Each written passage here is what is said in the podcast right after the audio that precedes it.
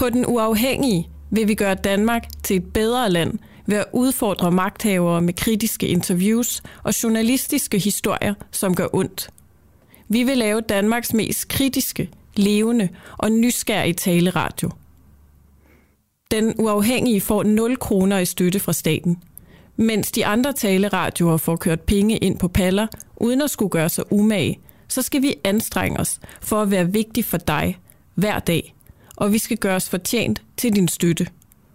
Samtidig har vi valgt, at vores morgenprogram skal være gratis og frit tilgængeligt for alle, så vores journalistik rammer så mange som muligt. Hvis du vil være med, så download vores app, Den Uafhængige, og bliv en del af holdet. Som medlem får du også eksklusiv adgang til en række programmer på vores app. Hvis du bliver medlem og lytter til vores morgenradio gennem appen, så kan du også slippe for den her besked, når du lytter live eller til vores podcast.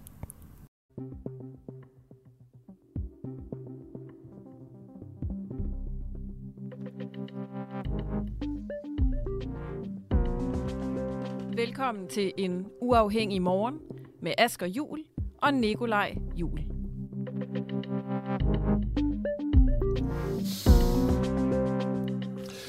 Ja, velkommen til øh, en mandag morgen, Nikolaj. Godmorgen, Asger. Ja, godmorgen og godmorgen til jer, der lytter med. Øh, glad for, at I, I er her.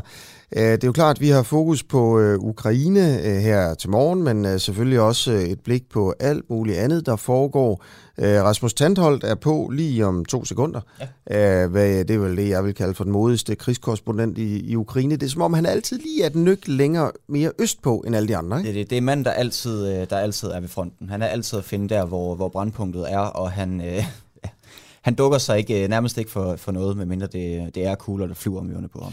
Vi har en masse nyheder med til dig. Husk at skrive til os, øh, hvis du vil skrive på en sms, så skal du skrive 1245 DUA, D-U-A-H, øh, og så mellemrum så ind til os. Ellers så skriv til os på, på Facebook, hvor vi jo, vi jo som sædvanligt er live. Og jeg vinker lige, hvis der er nogen, øh, der øh, kigger med der. Det er der jo øh, som regel.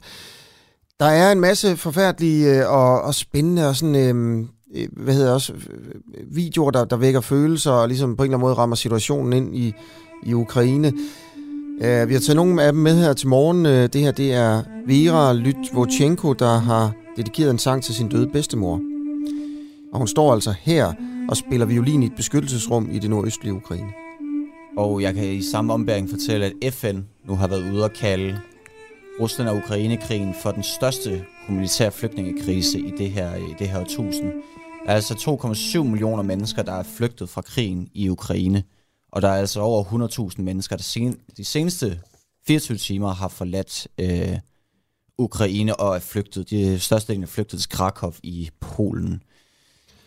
Rusland overvejer at indsætte russisk øh, ledelse i udenlandske virksomheder, det skriver øh, den russiske ambassadør i et debatindlæg i politikken. Mm. Og det betyder altså, at øh, de virksomheder, der er stoppet med deres øh, virksomheder i Rusland, kan ikke regne med, at de får dem tilbage på deres, øh, på deres egne hænder. Og vi har en repræsentant fra Dansk Industri med kl. 7.35 til at tale mm. om, hvad det her det betyder for, øh, ja, for Danmarks, øh, Danmarks økonomi og dansk industri. Og det betyder, hvis et, hvis et firma som, øh, lad os sige, Carlsberg lukker deres sådan, datterbryggerier, Baltica, i Rusland.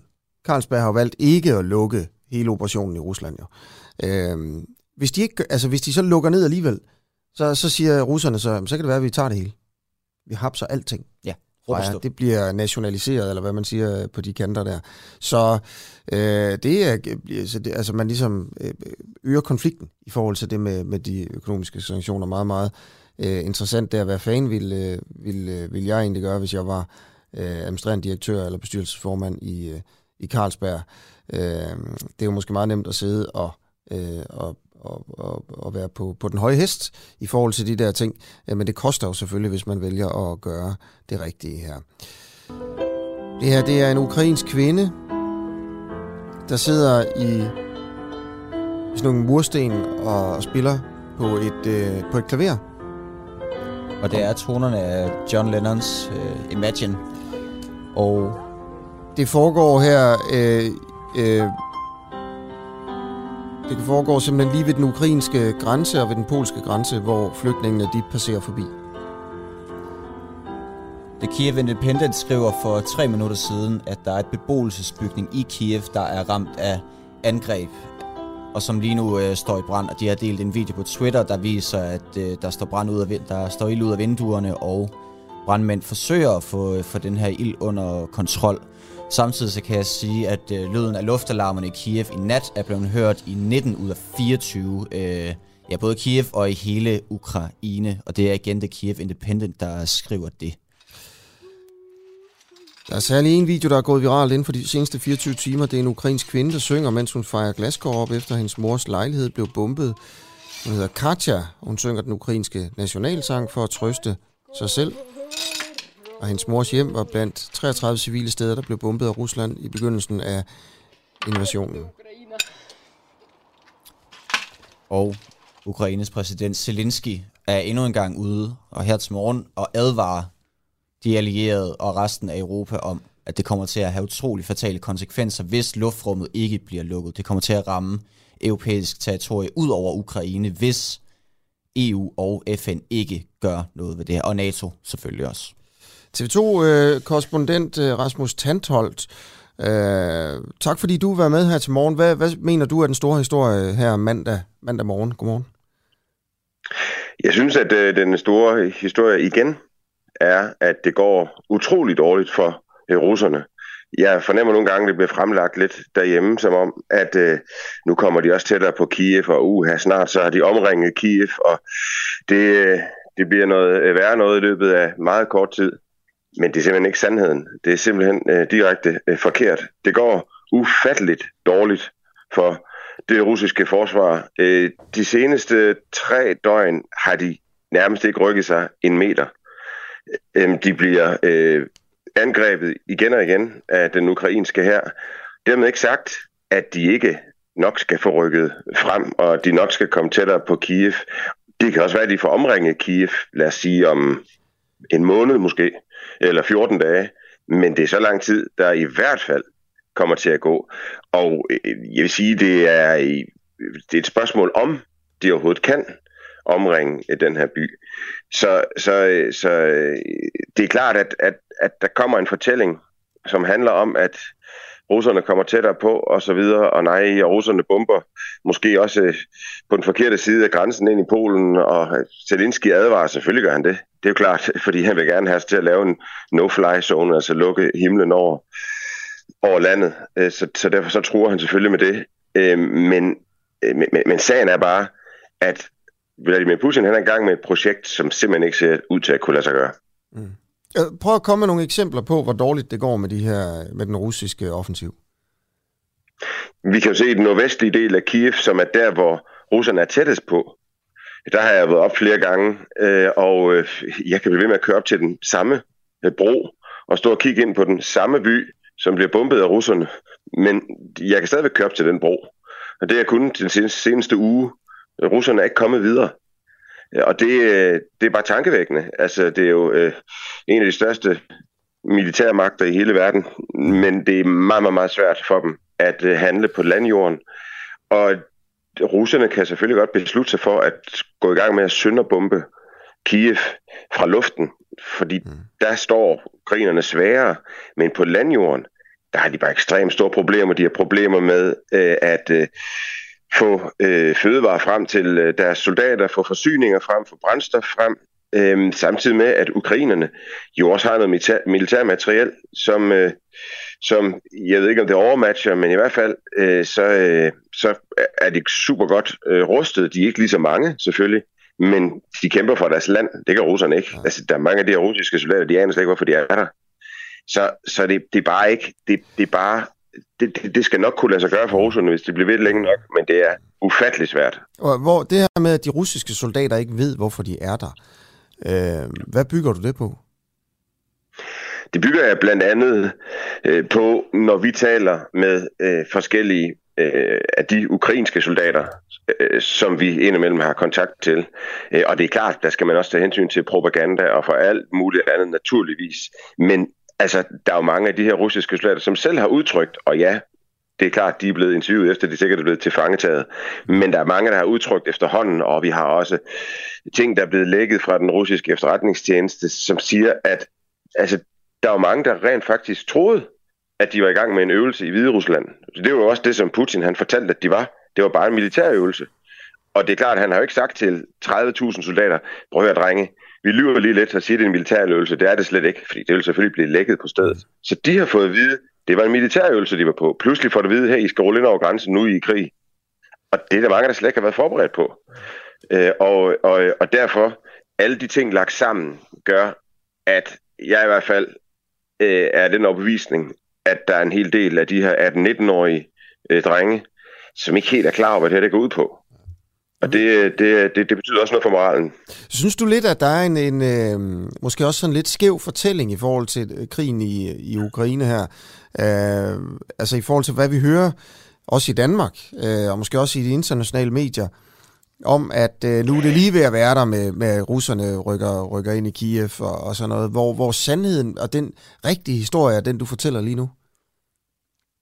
Øh, ja, det mener jeg, øh, og, og det har jeg også svaret på, også i TV2, fordi det er klart, de sidder også og følger med i internationale medier, og jeg har fået spørgsmålet, tror jeg, den seneste uge hver dag, øh, Rasmus Sandtold, kan man forvente et større angreb på Kiev i løbet af de seneste, de næste timer? Og så har jeg sagt nej. Det, der er problemet for russerne, det, det, det er, at, at de skal jo have artilleri helt tæt på byen, før de kan gå i gang med sådan et angreb, medmindre de vælger at bombe for luften. Og det betyder, at, at hvis du sætter sådan en kampagne i gang, så skal dine stillinger jo være klar. Så skal de stå de rigtige steder. Men det gør russerne ikke. Det lykkedes dem i nat her, der de affyret noget artilleri op fra den nordvestlige del, altså der, hvor de er tættest på byen, og de har ramt sådan lidt i udkanten af Kiev her, øh, fra hvor jeg står. Mm. Øh, men, men sådan en større angreb kan ikke lade sig gøre, før de er positioneret bedre, end de er nu. Okay. Har du nogensinde, sidste spørgsmål, og så siger jeg tusind tak igen for, at du vil være med, og vi må låne dig fra TV2 af. Uh, har du nogensinde prøvet det der med at være i en by, der sådan er i gang med at blive omringet, uden at vide, altså, hvornår du kan komme ud igen? Nej, ikke på samme måde øh, som det her. Øh, og øh, det er jo også nogle beslutninger, vi skal træffe. Vil vi være her, hvis den bliver omringet? Øh, har vi mad nok? Har vi brændstof nok? Øh, kan vi overhovedet sende? Altså, der er ingen idé i. Vi kan selvfølgelig altid være med på den uafhængige, jo, hvis ja. øh, vi har en telefon, der virker. Men det, det er jo så også vigtigt. Men, men, men det er klart, at øh, vi skal selv skulle sende til TV2. Øh, det vil sige, at vi har lige fået øh, kørt en kasse fra Danmark med øh, et solcellepanel, så vi kan oplade øh, uden at have strøm. Øh, vi har en Starlink, som jo den Elon Musk kan har sendt op den satellit. Der har vi sådan en satellitmodtager, vi har modtaget, så vi kan få super hurtigt internet. Vi har en powerbank, der kan holde 8 timer strøm. Øh, vi har gjort forskellige tiltag for at, øh, at kunne klare os i den situation, for det er klart, det giver ikke nogen mening for mig at sidde herinde i en omringet by, hvis vi ikke kan for, fortælle, hvad der foregår. Men nu skal vi først og fremmest beslutte, vil vi, vil vi sidde i en omringet by? Ja. Og der kan vi sagtens, sagtens nå at køre ud. Altså, der er, for byen er slet ikke omringet, så vi kan bare køre ud, hvis vi ikke har lyst. Rasmus Tandholt, Kiev TV2. Tak for det. Selv tak. Øhm, endnu en kæmpe, kæmpe tak til, øh, til Tandholt for at, at være med her. Øhm, helt vildt, øh, synes jeg, det her. ikke. Øh, vi har om, øh, om lidt, øh, om cirka 5 minutter, der skal vi snakke med Mads Fuglede fra Venstre. Mm. Øh, han er udlænding og integrationsordfører. Han siger, at vi skal åbne Danmark op for de unge russiske mænd, der ikke vil være soldater i den russiske her. De skal simpelthen have asyl her. Vi skal også åbne op for de øh, embedsfolk, der gerne vil flygte fra Rusland.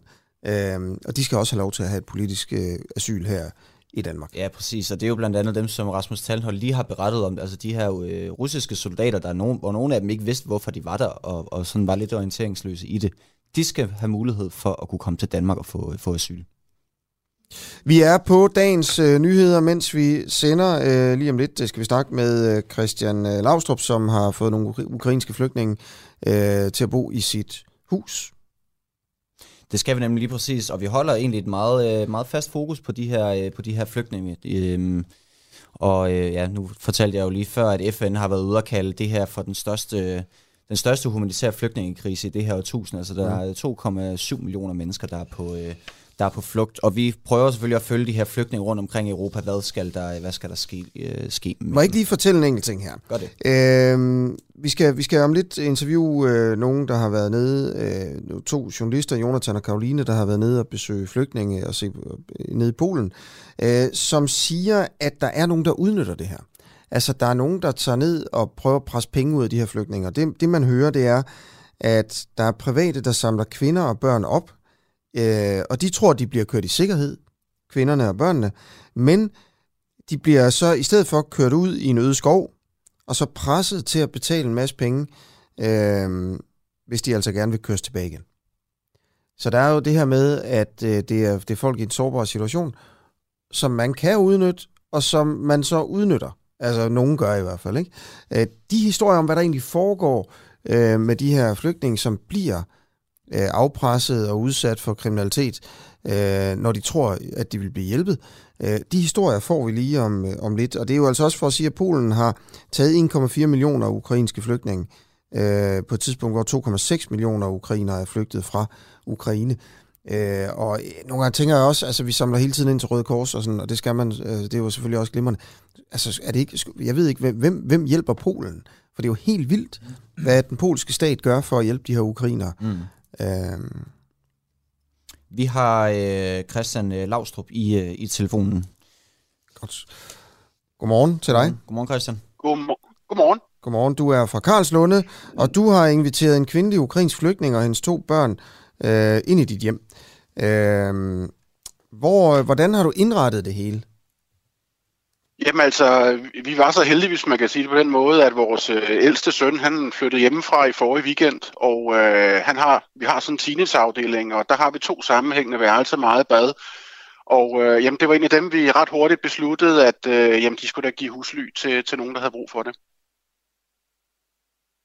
Og øh, så, så, så de har plads nok og sådan noget. Hvad laver de? Altså den her ukrainske øh, familie, hvad, Jamen altså, de ankom til Danmark øh, forrige weekend om natten øh, med bus. Øh, de havde været flere dage undervejs øh, fra Ukraine af op gennem Polen. Øh, og vi hentede dem så hos øh, vores kontaktperson, øh, som havde koordineret det ude i Brøndshøj i øh, tirsdag morgen. Og øh, jamen, tirsdag gik jo egentlig med at slappe af. Øh, moren var, var meget presset. Ungerne havde det egentlig okay, men moren var meget presset. Hvordan presset? Øh, jamen, man kunne se det i hendes mimik, når hun smilte. Det var et, det var et presset smil, og man kunne se øh, jamen, hendes ansigt, at det havde været hårdt, det her. Mm. At det havde været rigtig, rigtig hårdt. Ja. Øh, det, der så skete om onsdagen allerede, det var egentlig, at, at kontaktpersonen havde åbenbart givet dem en adresse nede i Køge. Så, så onsdag eftermiddag, jamen, så tog de CLS-tog til Køge og øh, mødte op på et nødhjælpslager, og så brugte de hele dagen og, og aften på at hjælpe med at pakke øh, nødhjælp til Ukraine. Og, øh, og det har de sådan set gjort onsdag, torsdag og fredag. Øh, det, det er simpelthen så imponerende, at de, de har overskud til. Selvfølgelig er det terapi for dem selv også at holde sig i gang, men man efter sådan en tur har overskud til at tage ned og hjælpe og pakke, og, og de, mm. så kommer de hjem her klokken 7 halv 8 hver aften. Okay. Og hvor, øh, hvor gamle er børnene? Børnene de er 11 og 13. Og de hjælper også til på lageret? De hjælper også til. Ja. Så de tager afsted ved to-tiden om eftermiddagen, og så øh, er de hjemme ved en 7 halv 8 tiden om aftenen. Ja. Er det sådan betalt arbejde? Det, det er fu- fuld, fuldkommen frivilligt. Hvordan, altså, hvordan får hun penge så egentlig? Er der en eller anden form for altså, øh, overførsel til hende eller noget? Nej, det er der ikke. Altså, de er kommet op uden penge og, og med, med en kuffert, der ikke engang var helt fyldt med tøj. Så, så vi har været i gang med øh, dels i vores netværk øh, at hjælpe med tøj. Og øh, jamen, altså, min arbejdsplads øh, har stillet to bærbare PC'er til rådighed, og, hvilket har, har vagt stor glæde, fordi så kan de være i kontakt med med dem, der er derhjemme. Øh, faren, manden, er jo i, øh, i en af, af i herren dernede, øh, er blevet indkaldt, ikke? Øh, så, så det betyder rigtig meget for dem, at de kan, at de kan facetime med deres familie dernede, dem der er tilbage. Øhm, og ellers så er det jo os, der står for kost og logi. Vi har tilbudt fri kost og logi, ikke? Og, og vi hjælper selvfølgelig også med de der daglige fornødenheder, der er, ikke? Ja. Øh, og ja. øh, hvad, hvordan, øh, hvad, hvad med den mand, der er blevet dernede, altså faren? Ja. Øhm, hvad, hvad, hvad kender du til hans sådan, øhm, liv og levned her de sidste par uger? Jamen altså, øh, ligesom de fleste andre, så er han jo blevet, blevet revet ud af en tryg hverdag. Øh, altså for to uger siden levede de et ganske almindeligt liv. Øh, og han er blevet revet ud af en tryg hverdag, og har så selv meldt sig til en af de her, jeg tror det er den der territoriale legion dernede, han har, han har, han har meldt sig til. Øh, jamen så det er jo en, en kæmpe omvæltning for familien. Øh, en ny virkelighed, en ny verden. Øhm, så ja, han kommer over for et almindeligt civilt job, og, og, og lige pludselig skal han ud og kæmpe. Ikke? Ja. Det kan man ikke rigtig sætte sig ind i. Øh, tusind tak, fordi du vil være med, Christian Lavstrup, øh, som altså har... Det var så lidt. Ja, jeg har det godt. En ukrainsk mor og de to børn øh, boende øh, i øh, sit hus i Karls Lunde. Klokken er 18 minutter over 7. Lige om lidt er Mads Fuglede fra Venstre med på en uh, telefon. Præcis, og om ganske få timer, så fortsætter forhandlingerne mellem Rusland og Ukraine. Det kommer til at ske via en øh, videokonference, der bekræfter begge landes forhandlere ifølge nyhedsbyrået Reuters. Mødet kommer efter, at der søndag i går lød positive toner om betydelige fremskridt i forhandlingerne. Og øh, Ukraines forhandler Mikhailo Podolchak, han siger, jeg tror, vi vil nå nogle øh, konkrete resultater, bogstaveligt talt, ja. inden for nogle få dage. Så måske en, det, øh, en, en diplomatisk hårdknud, der er ved at blive, ved at blive løst. Ja, ja, det går godt med, øh, med, med, med de her forhandlinger, kan man høre. Og jeg, jeg kunne også forstå, at sådan folk, der, der ved noget om sådan nogle forhandlinger og diplomati, er måske faktisk for første gang en lille smule positive her. Fordi begge parter, både russerne og ukrainerne, øh, siger, at der er faktisk konkrete fremskridt på vej her. Mm. Øh, og der er muligheder for en eller anden form for aftale, som man siger. Hvad det bliver, det Øh, det, det er der jo selvfølgelig ingen, der ved jo, øh, men det kan jo være, at det bliver en våbenhvil. Det kan jo en, det eller anden, kan, en eller anden afskygning. Okay. Godt. Husk at skrive ind til, til Nikolaj og, øh, og mig, ja. øh, hvis du har noget på hjerte, eller har nogle spørgsmål til vores øh, udsendelse her, så skal vi nok... Øh, Øhm, ja, vi, har skal bla- vi skal nok svare på det. Vi har blandt andet fået en, øh, en kommentar fra Martin Norling, der, øh, og det knytter sig til, til at øh, Zelensky endnu en gang har bedt, øh, bedt om at få lukket luftrummet. Øh, han skriver, jeg forstår ikke, at Zelensky bliver ved med at bede om at få lukket luftrummet. Han må da vide, at det vil starte 3. verdenskrig. Vi har, jeg glæder mig lidt til Dansk Industri er med lige om lidt. Det er Peter Thasen, underdirektøren, øh, der har fokus på global handel og investeringer.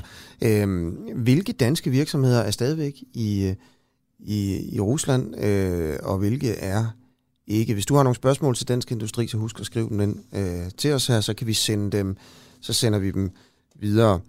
Mads Fuglede, du er udlænding og integrationsordfører i Venstre. Godmorgen til dig. Godmorgen. Godmorgen, tak fordi du vil være med. I ønsker, så vidt øh, vi forstår her i hvert fald i Venstre, at russiske soldater og embedsmænd, øh, som ikke vil være en del af sådan den russiske krigsmaskine, de skal have lov til at komme til Danmark og få, få asyl. Vil du prøve at uddybe øh, øh, det forslag? Altså, ja, du skærper det nok lidt mere end noget, vi har meldt ud. Men vi har jo sagt, at hvis man løber væk fra øh, den russiske her, og vil, vil ikke vil være med til at deltage i de øh, kamphandlinger, er at decitere øh, til Europa, at så bør der være en mulighed øh, for det, og man skal sende et signal om, at så er man, så er man velkommen i Europa. Og den øh, problemstilling vil vi gerne løfte i øh, sammen med vores andre øh, europæiske kollegaer, sådan at man som russisk soldat vil vide, at, øh, at, at hvis, man, hvis man ikke vil, vil deltage i det, der foregår i Ukraine, jamen så, så har man også et alternativ. Mm. Hvordan er reglerne der i dag, hvis der er en eller anden russisk øh, soldat, der stikker af fra sin kampvogn og øh, smider uniformen og løber over grænsen til Polen? Hvad, hvad, hvad vil der ske med ham i dag da? Jamen, jeg tror, i dag så vil der ske det, man vil bede vedkommende om at søge asyl, og så vil man så øh, behandle det, den asylsag. Ja. Men vil og han ikke også sige, få, vil... få asyl? Altså, man vil kunne godt jo, men, argumentere for, at han er rimelig forfulgt. Altså. Ja, det vil, man, det vil man kunne, og så vil man få det håndteret som asylsag, men der vil stadigvæk ligge en eller anden form for usikkerhed i, hvordan en asylsag så vil, vil blive øh, afgjort. Og derfor tror jeg, det vil være et fint signal, hvis man kunne sætte sig sammen om det store bord i EU og blive enige om, at øh, hvis, man, hvis man er en del af den her, der har invaderet øh, Ukraine, man løber bort fra det, så vil man selvfølgelig kunne få asyl i EU. Ja, ja. så der ikke er nogen øh, ris altså, så, så der ikke er nogen tvivl længere øh, ja, om, om, at det vil ske. Ja, ja og sætte et, et signal, der måske kunne... Altså, vi forsøger jo at bidrage med hjælp så godt vi kan til Ukraine på mange forskellige måder, og hvis man øh, kunne bidrag på den her façon, så ville det måske være også være et, et, lille, men måske ikke uvæsentligt bidrag. Ja. Så er der jo debat om det her, øh, for eksempel om det der med, hvorfor det egentlig skal gå igennem EU. Øh, altså, hvis vi nu siger, at det Liberale Alliance siger, at den er, den er god, den her, men, men, øh, men det er ikke en god idé, at det går gennem EU. Øh, kan Danmark vælge at lave den her regel, du foreslår lige nu, som du selvfølgelig mener er en god regel, øh, og, gør, og lave den alene udenom EU? Er det en, er det en mulighed, at vi kan det? Øh, det, det tror jeg godt, vi kan. Ja. Øh, det tror jeg godt, man kunne gøre. I praksis ville det være lidt øh, vanskeligt, hvordan man skulle håndtere det. Øh, men, men det ville være nemmest at lave i EU-regi, fordi de fleste af de her ville jo ikke møde vil ikke direkte dukke op i Danmark. De ville dukke op i et, et land, som vi så skulle have en, en aftale med, øh, og som skulle visitere dem videre til Danmark, hvis det var, man lavede en, en regel alene. Ja. Det ville være absolut mest virksomt, hvis man gjorde det i EU-regi. Det er klart. Øh, måske også lidt mere langsomligt øh, når der er så mange, der ligesom skal blive enige. Øh, ja, men nu synes jeg, jeg synes nu, at man har været ret gode til hurtigt at beslutte noget, når nogen har fået en, en idé eller haft et ønske om, at nu skulle vi hjælpe på en, på en særlig fasong, så har man været ret hurtig i EU den her omgang. Men det er rigtigt, at, hvis, at når man siger, at noget skal løses i EU, så er det politik tit det samme for, som at sige, at vi skyder lige det her ud over sidelinjen. Men det er altså ikke i det her tilfælde. Nej. Øhm, vil du sige her, at hvis, øhm, hvis EU ikke vil det her, øh, vil Venstre så mene, at Danmark skal gøre det øh, alene? Det kan jeg ikke, det kan jeg stående fod svare på. Jeg synes, det vil være et, et, et godt signal at, at, at sende, og derfor synes jeg, man skal sende det, så det har den størst mulige øh, effekt. Og det vil det, det, vil, det, vil det være at, at gøre det i EU-sammenhæng. Grunden til, at jeg spørger, det er jo, der er jo ligesom to ting i det. Det er, hvorfor, hvorfor er det EU skal, skal ligesom, hvorfor er det EU, der skal, der skal gøre det her, og have, øh, have magt til, til sådan noget som det her, for eksempel. Det synes jeg, du har argumenteret rimelig meget for. Øhm, men, men er der så er der også et andet element, øh, der hedder, at hvis Danmark er et af de få lande, der gør det her, så vil, så vil vi blive overrendt af, af russiske desertører. Øh, den, den problemstilling tror jeg ikke er så præsent. I hvert fald det er ikke sådan, jeg har tænkt. Jeg har mere tænkt, at hvis Danmark skal gå ene gang i noget, som kan vække Ruslands vrede, at så er der en, et udenrigspolitisk hensyn at tage der, og derfor kan det må være klogt at sige, når vi melder det her ud, så gør vi det sammen med øh, en, en stor gruppe af lande. Er der nogle negative konsekvenser ved det her? øh, ved at øh, russiske desertører automatisk øh, skal opnå øh, asyl? Man skal nok screene dem meget øh, og være sikker på, at dem, man, man i så fald hjalp, var nogen, der, øh, der ikke var blevet sendt ind til os. Øh, der kunne være alle mulige sikkerhedspolitiske hensyn, man skulle tage i den sammenhæng. Og så er der også det hensyn at, at tage, at øh, når man gør noget, som bliver opfattet af Rusland, så man blander sig direkte i konflikten, jamen så påkalder man så også øh, russisk opmærksomhed og russisk vrede, og derfor er det en god idé at gøre det sammen med andre. Ja, men, men du siger, at der kan være spioner iblandt? Det ved jeg ikke. Det, det, man skal sikkert bare sætte sig ned og, og, og tænke sig godt om, hvordan man gør det i, i virkelighedens verden, så man er sikker på, at det er nogen, der har deltaget i, i, i kamphandlinger, som ikke ønsker det, så man får dem ind, man gerne vil, vil, vil hjælpe med det her signal. Ja. Okay. Øhm, sidste spørgsmål til dig, der egentlig ikke handler om det her, men det er fordi, vi om, om 10 minutter skal, skal interviewe øh, en fra Dansk Industri øhm, til, til en snak om det her med de danske virksomheder. Nogle er jo lukket ned i, i Rusland, og øh, andre fortsætter med at operere derovre. Og, og vi hører fra russisk side her, her til morgen, at, øh, at hvis man sådan helt lukker ned i Rusland, så risikerer man, at ens aktiver bliver konfiskeret derover, ligesom for at lægge pres på, på, på udenlandske virksomheder om at fortsætte operationerne i Rusland selvfølgelig. Øh, har I noget nyt? Jeg tænker bare, for, for danske virksomheder må det også være lidt svært sådan at navigere her. Øh, det, nem, det nemme for dem ville jo være, hvis der ligesom var nogen, en lov, altså der, der enten øh, sagde, det må I godt, sådan er det jo nu, altså der der er det op til dem. Det kunne jo også godt være op til sådan en som dig, Mads Fuglede, at tage de her beslutninger, altså øh, at danske firmaer skal lukke ned i Rusland eller et eller andet. Er, er der noget på vej fra jer i, i forhold til det her? Jeg tror, det man oplever, er, at de sanktioner, man har iværksat over for Rusland, at de bliver gradvist strammere og strammere og mere og mere omfattende. Øh, men vi modtager stadigvæk øh, produkter fra Rusland, vi modtager stadigvæk energi fra Rusland, og så er der områder, der er sanktioner på. Og sådan som konflikten forløber sig nu, så tror jeg ikke, at der kommer færre sanktioner, snart tværtimod. Så når det handler om at være erhvervsaktiv i, i Rusland, så er man stadigvæk i sådan en gråzone, hvor man kan se, at noget kan dukke op, men man kan også se, at der er en, en, en offentlig opinion, hvor det kan skade ens øh, omdømme voldsomt, hvis man opfattes som en virksomhed, der øh, ikke står på den rigtige side af historien i, i det her. Så jeg tror, for mange virksomheder er det stadigvæk endnu et, et, et moralsk valg, og, øh, og ikke et moralsk valg, der er så svært at træffe, synes jeg. Hvad mener du? Jamen, jeg, jeg synes, hvis man er, er aktiv i, i, i Putins Rusland, så skal man da øh, arbejde for at holde op med at være det. Nå. Men det vil jo sige, at du mener, mener du, øh, at øh, et, et, et bryggeri som Carlsberg, øh, som stadigvæk har sådan øh, brygger og sælger øh, øl, altså godt nok er andre brands end Carlsberg, men, men der er for eksempel noget, der hedder Baltica, øh, at de burde stoppe alle deres aktiviteter i Rusland? Altså det er jo til syvende og sidst noget, Carlsberg selv skal afgøre.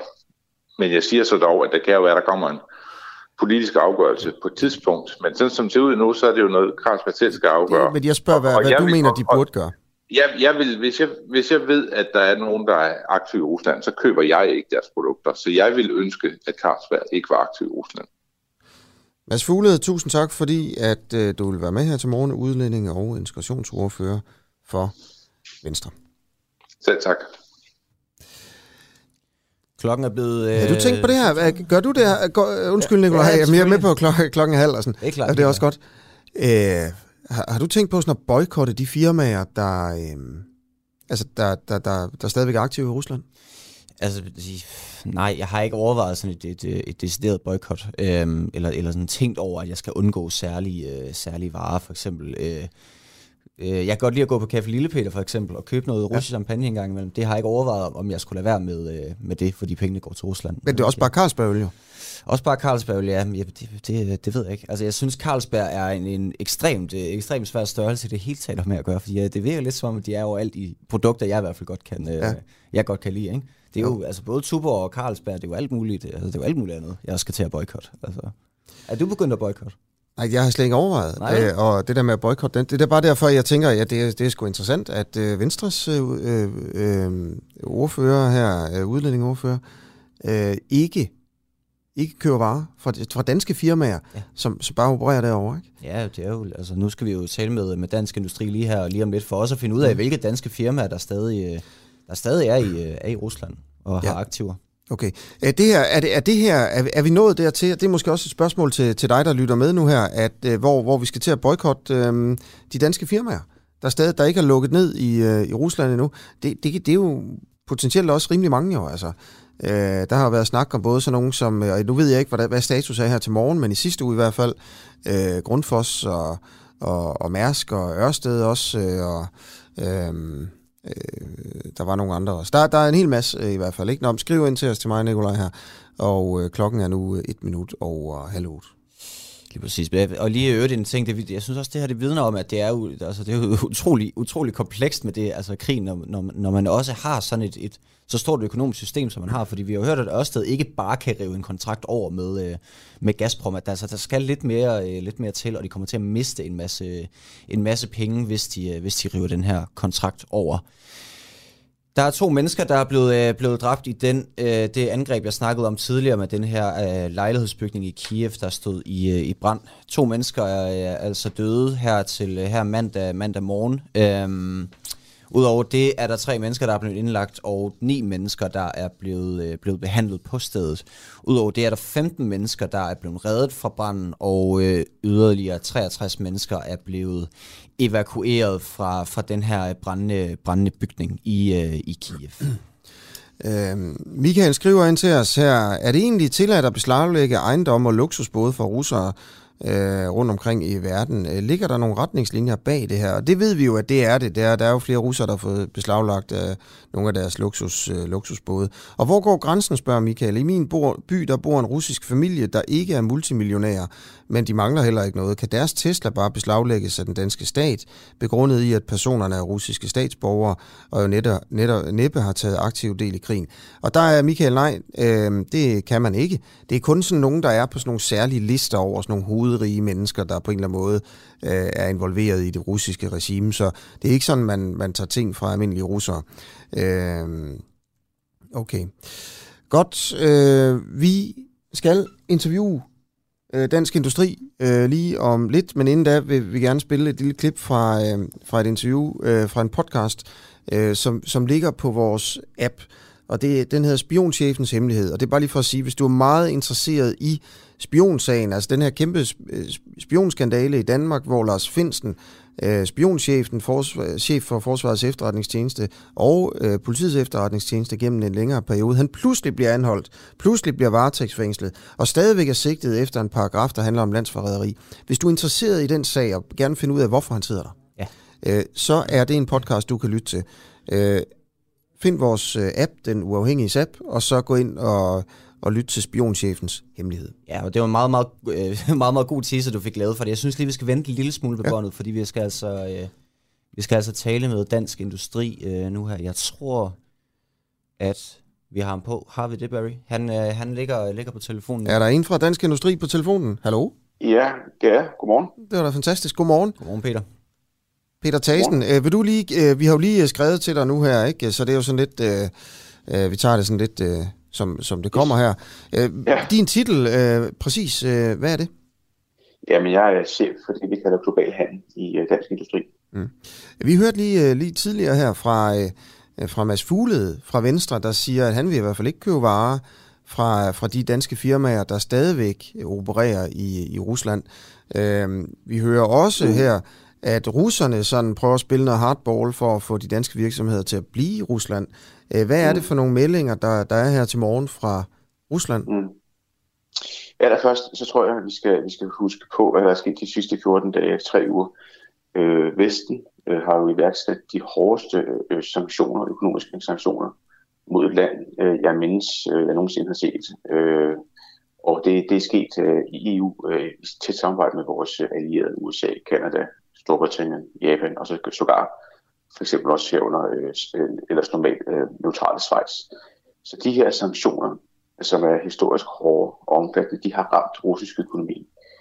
Men voldsom kraft, og, og, russerne, øh, og, hvad det, og russerne er øh, i bund og grund øh, dybt rystet over det.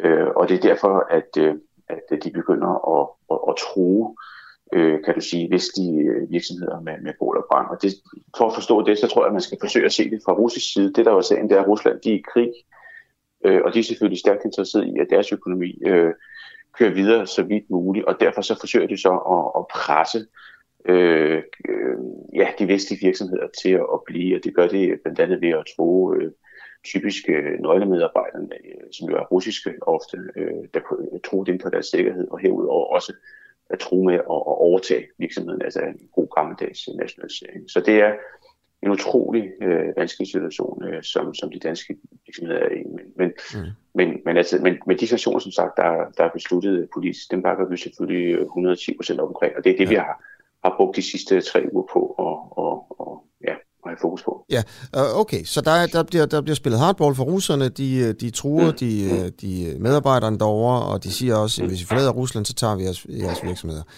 Øhm, nogle danske virksomheder har valgt, lige nu er det op til virksomhederne, og det er også derfor, det er interessant at snakke med jer i dansk industri. Mm. Øh, om man vil lukke ned, eller om man vil blive, eller om man vil skrue ned. Ikke? Mm. Øh, har du et overblik over, altså ved du sådan nogenlunde, hvem der, hvem der fortsætter, og hvem der er stoppet?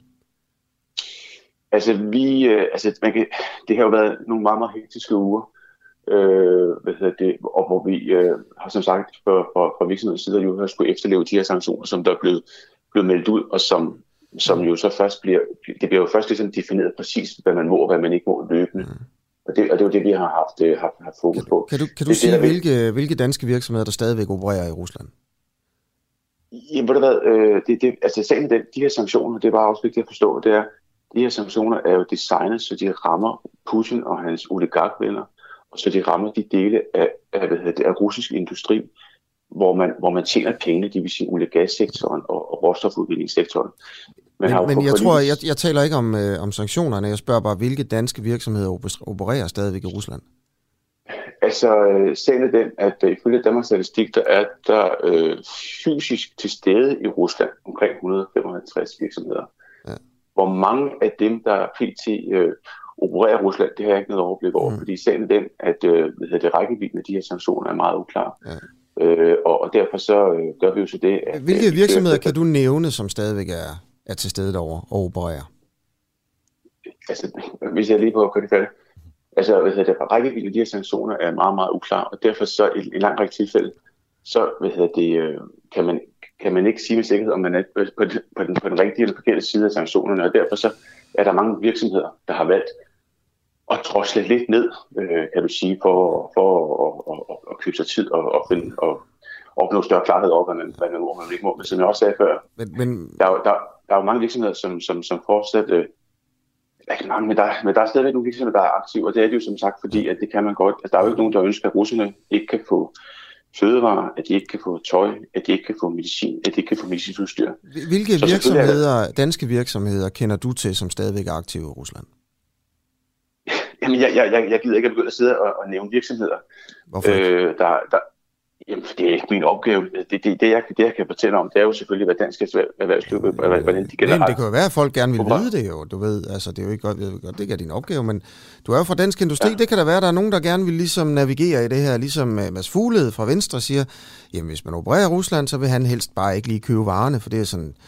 Øh, det kan være, der men, sidder nogle af vores lyttere ja. i dag, også gerne vil tage den beslutning, så øh, vil, du, vil du gøre os den tjeneste, måske bare lige at fortælle, hvad du ved? Jo, men det jeg kan sige, det er jo for eksempel, så er der jo rigtig mange af de virksomheder, jeg kender, inden for life science, inden for sundhed, altså dem, der producerer medicinsk udstyr og medicin, som, man, som jo ikke er omfattet af sanktioner, og som synes, faktisk føler en forpligtelse til at blive på det russiske marked. Så jeg synes, det er en helt forkert måde at anskue det på. Øh, og som sagt, man har jo ikke nogen, på politisk side har man jo ikke noget ønske om at ramme øh, den almindelige russer. Det, man går efter at ramme, det er jo den, rus- det er den russiske økonomi, og det er oligarkerne, øh, som, er, som er de økonomiske støtter for Putin og hans regime. Det er jo dem, man, det er jo dem, man ønsker at ramme. Så, så, så er der jo også danske virksomheder, som for eksempel Carlsberg, altså, hvor man kan sige, jamen det er jo, ja, det er jo ikke ligefrem medicin, de laver.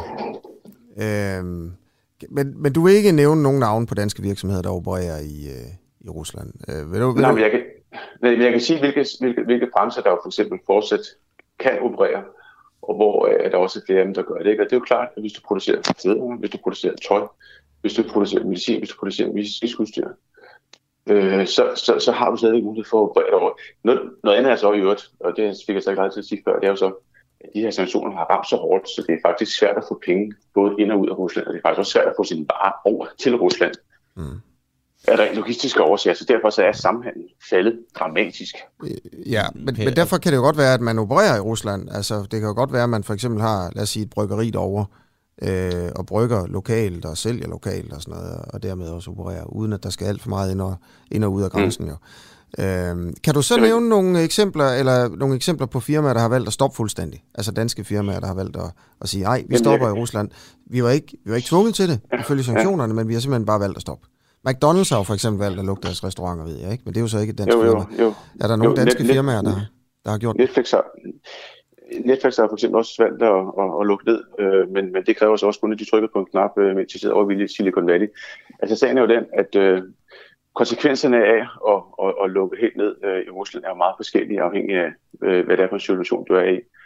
Nogle firmaer har jo i tusindvis af ansatte. Øh, øh, som de også har et ansvar for. Øh, og, og, og som jeg også øh, nævnte indledningsvis, så er der jo mange øh, af, de, af de lokale nøglemedarbejdere, som i øjeblikket bliver, bliver, bliver troet øh, for de russiske myndigheder med, med, med bål og brand. Ikke? Og det er jo derfor, man, man, man forsøger... Men, men er, er der nogle danske ja. firmaer, der har valgt at lukke ned, selvom de ikke behøvede på grund af sanktionerne, så man bare valgt at sige, at moralske årsager, så stopper vi alle vores aktiviteter i Rusland?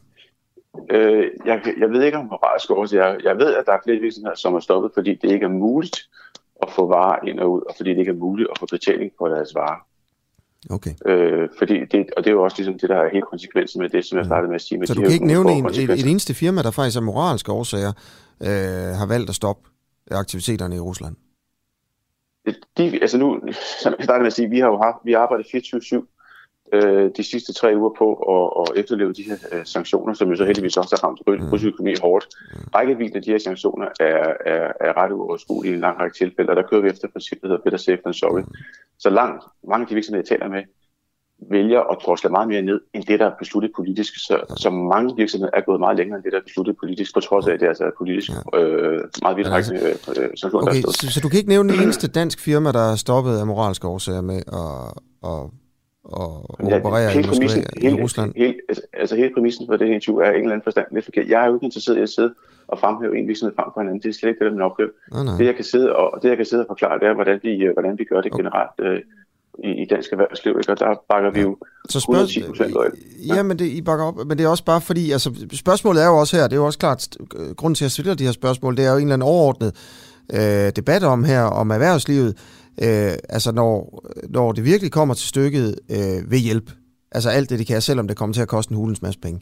Altså der er jo, nu, nu er jeg inde på Berlingeren, øh, mm. her, der, der ligesom lister de 10, 10 store danske firmaer, der, der opererer i Rusland. Det er Mærsk, det er Carlsberg, det er Novo Nordisk, øh, det er Danfoss, øh, det er ISS, det er Danish Crown, det er Rockwool, det er Øh, skal jeg se. Ja, det er så Baltica. Det er så under, under afdeling af Carlsberg. Eko.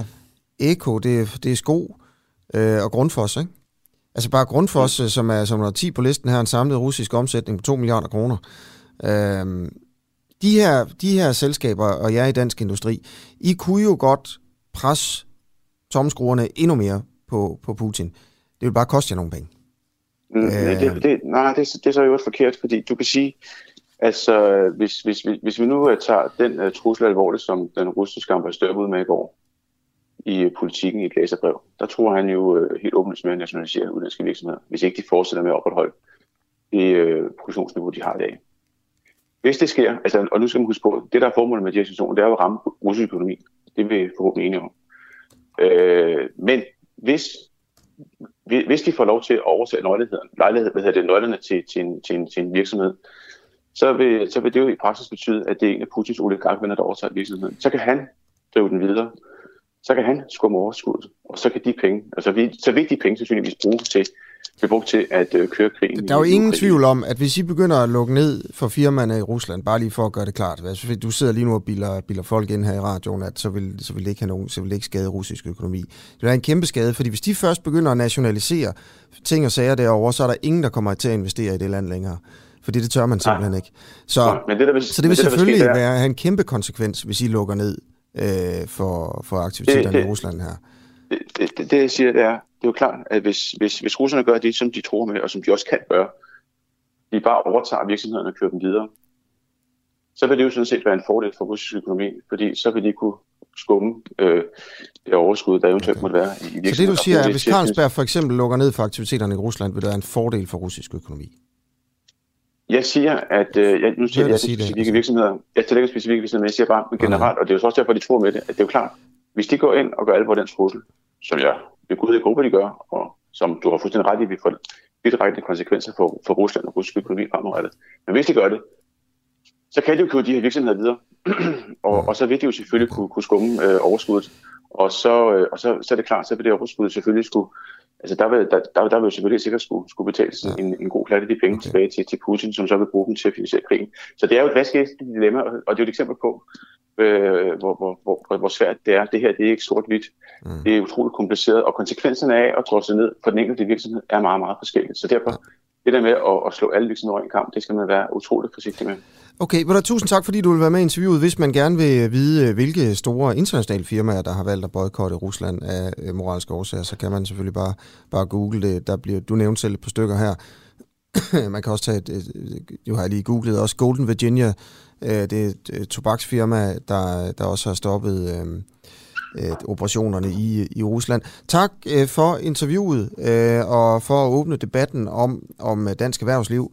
Øh, gør nok. Tak. Okay, hej då. Ja.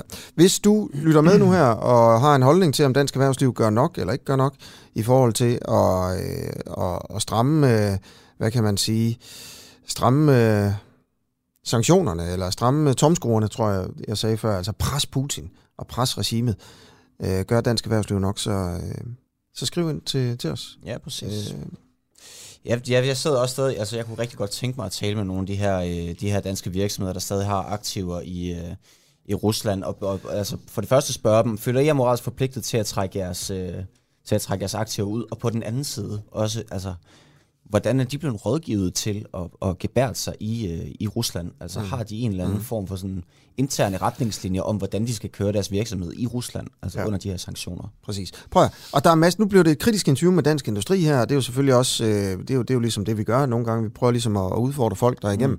Mm. Øh, og man kan skrive ind i øvrigt, sms'en her, det er 1245, så skriv DUA, D-U-A-H, mellemrum, og så en besked, eller skriv ind på, øh, på, på Facebook om, hvad du mener om det her.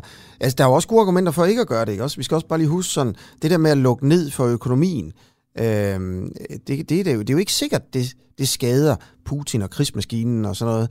Øh, det, det skader i hvert fald almindelige russere, ikke? Det gør den almindelige russer mere fattig. Øh, fordi det er jo dem, der bliver fyret. Det er jo ikke Vladimir Putin, der bliver fyret. Øh, og han, han skal sgu nok klare sig, ikke? Øh, og i øvrigt så giver det ham også den der mulighed for ligesom at pege på en ydre fjende, og det kan jo altså godt styrke det indre sammenhold en gang imellem. Så, øh, så det er jo ikke sådan helt entydigt, man skal gøre det her. Jeg, jeg sidder ikke og siger, at de, de danske firmaer bør boykotte øh, Øh, boykotte Rusland og stoppe operationerne i Rusland. Det er der jo mange, der mener, at man, man bør jo, men, men det er jo selvfølgelig en debat værd. Ja, det er det, og det samme, det samme med sanktionerne, synes jeg egentlig også i forhold til, at øh, nu får vi at vide, at, øh, og det vidste vi nok også i forvejen, at man prøver at ramme de her russiske oligarker og, og øh, olie- og gasvirksomhederne. Det kommer jo så også til at gå ud over resten af Europa, for eksempel Danmark, hvor, øh, hvor vi ja, de seneste uger har hørt om, om stigende inflation og meget, meget høje gas- og, gas- og elpriser for den, ja, den almindelige dansker også. Ikke? Altså, så øh, igen et øh, kompliceret, øh, kompliceret forhold, vi er, øh, vi er ude i. Nu skal vi øh, videre i programmet. Det skal vi. Jonathan Larsen og Karoline Engelund øh, tror jeg nok, vi har på nu. Vi skal lige se, hvad Barry siger. Yes, der bliver en thumbs up, sådan det vil sige, at de næste kilder er på. Og det er jo altså, øh, det er jer to, øh, Jonathan Larsen og Karoline Engelund. Godmorgen. Godmorgen. Godmorgen til jer begge to. Altså, I er med samtidig her fra, en, fra, en, på, på, fra den samme telefon. Er det, er det rigtigt forstået? Yes. Okay, øh, og så er den simpelthen altså bare på, mm. øh, på lyd, eller hvad man siger, så I begge to kan høre det? Ja. Jeg er på højtaler. Går vi okay igennem? Ja, I går glimrende igennem. I er lige kommet hjem fra den polsk-ukrainske grænse, øh, og vi vil gerne høre lidt om, hvad I har oplevet. Og øh, Karoline, må jeg starte med dig. Øh, kan du fortælle lidt om, øh, hvor, hvor, det der med, at der, at der er nogle ukrainske flygtninge, der simpelthen bliver udsat for, for kriminalitet. Øh, hvad er det for nogle episoder, der, der foregår? Jo, bestemt. Jamen, øh, det der sker, det er, at det er hovedsageligt kvinder og børn, som flygter fra krigen og krydser den polsk-ukrainske grænse. Øh, det gør de gerne på fod, øh, fordi de ikke har midler til øh, at tage bilen. Derfor så, så står de af ved, øhm, ved togstationen eller krydser på, på gåben. Og det, der så sker her, det er, at de her kvinder, de har tit gået i flere dage. Øh, de er flygtet fra krig, så de er udsatte. Øhm, de er trætte, og de er udkørte. Og derfor så er de øhm, et helt sådan form for perfekt offer for menneskehandel. Øhm, Nødhjælpsorganisationen CARE har været ude at bekræfte det her stigende problem af de her kvinder, som er udsatte, før de når til centret eller modtagelsescentralen i, øh, i den by Presemyshel, som vi har været i, men egentlig også, når de er kommet dertil. Øhm, og det skyldes helt konkret, at øh, de her kvinder ikke har nogen mulighed for at vurdere, hvad er en, en form for sikker hjælp. Det havde de i hvert fald ikke, da de ankom til centret for halvanden uges tid siden. Øhm, så man har hørt rygter, og man har set eksempler. Vi har talt med, med kilder og frivillige på modtagelsescentralen, der har set eksempler på, øh, på mystiske biler og mystiske mænd, der ligesom er fulgt efter de her kvinder øh, og har tilbudt dem gratis lift rundt omkring. Øh, gerne inde i Polen, fordi kvinderne gerne vil blive inde i Polen, altså ikke er, er interesseret i at tage til andre lande, sådan øh, mm. fortrinsvis. Er det, så, er det andet øh, end rygter og mistænkelige biler? Altså er der konkrete eksempler på noget, der er sket? Der, ja, der er blevet, øh, blevet bekræftet kidnapninger, og der er blevet bekræftet en specifik metode. Øhm, og den er blevet bekræftet af KÆRE. Det er en af metoderne, som vi også kan genkende til, fordi det fortalte det frivillige os nede på jorden på centret. Det er, at øh, biler eller privatpersoner simpelthen kører ind på modtagelsescentralen og opfører sig, udgiver sig for at være en helt almindelig privatperson, der skal ned og hente dem og tilbyde gratis lift. Øhm, og efterfølgende bliver de enten kørt ud i en skov eller et andet underligt sted, og så prøver de enten at, øh, at bede kvinderne om, øh, om en eller anden form for løsesum for penge, eller også så transporterer de dem simpelthen øh, videre. Øhm, mange af dem ryger også til England. Øh, det man skal huske på her, det er, at på de her modtagelsescentraler, der er ingen af de større NGO'er dernede endnu.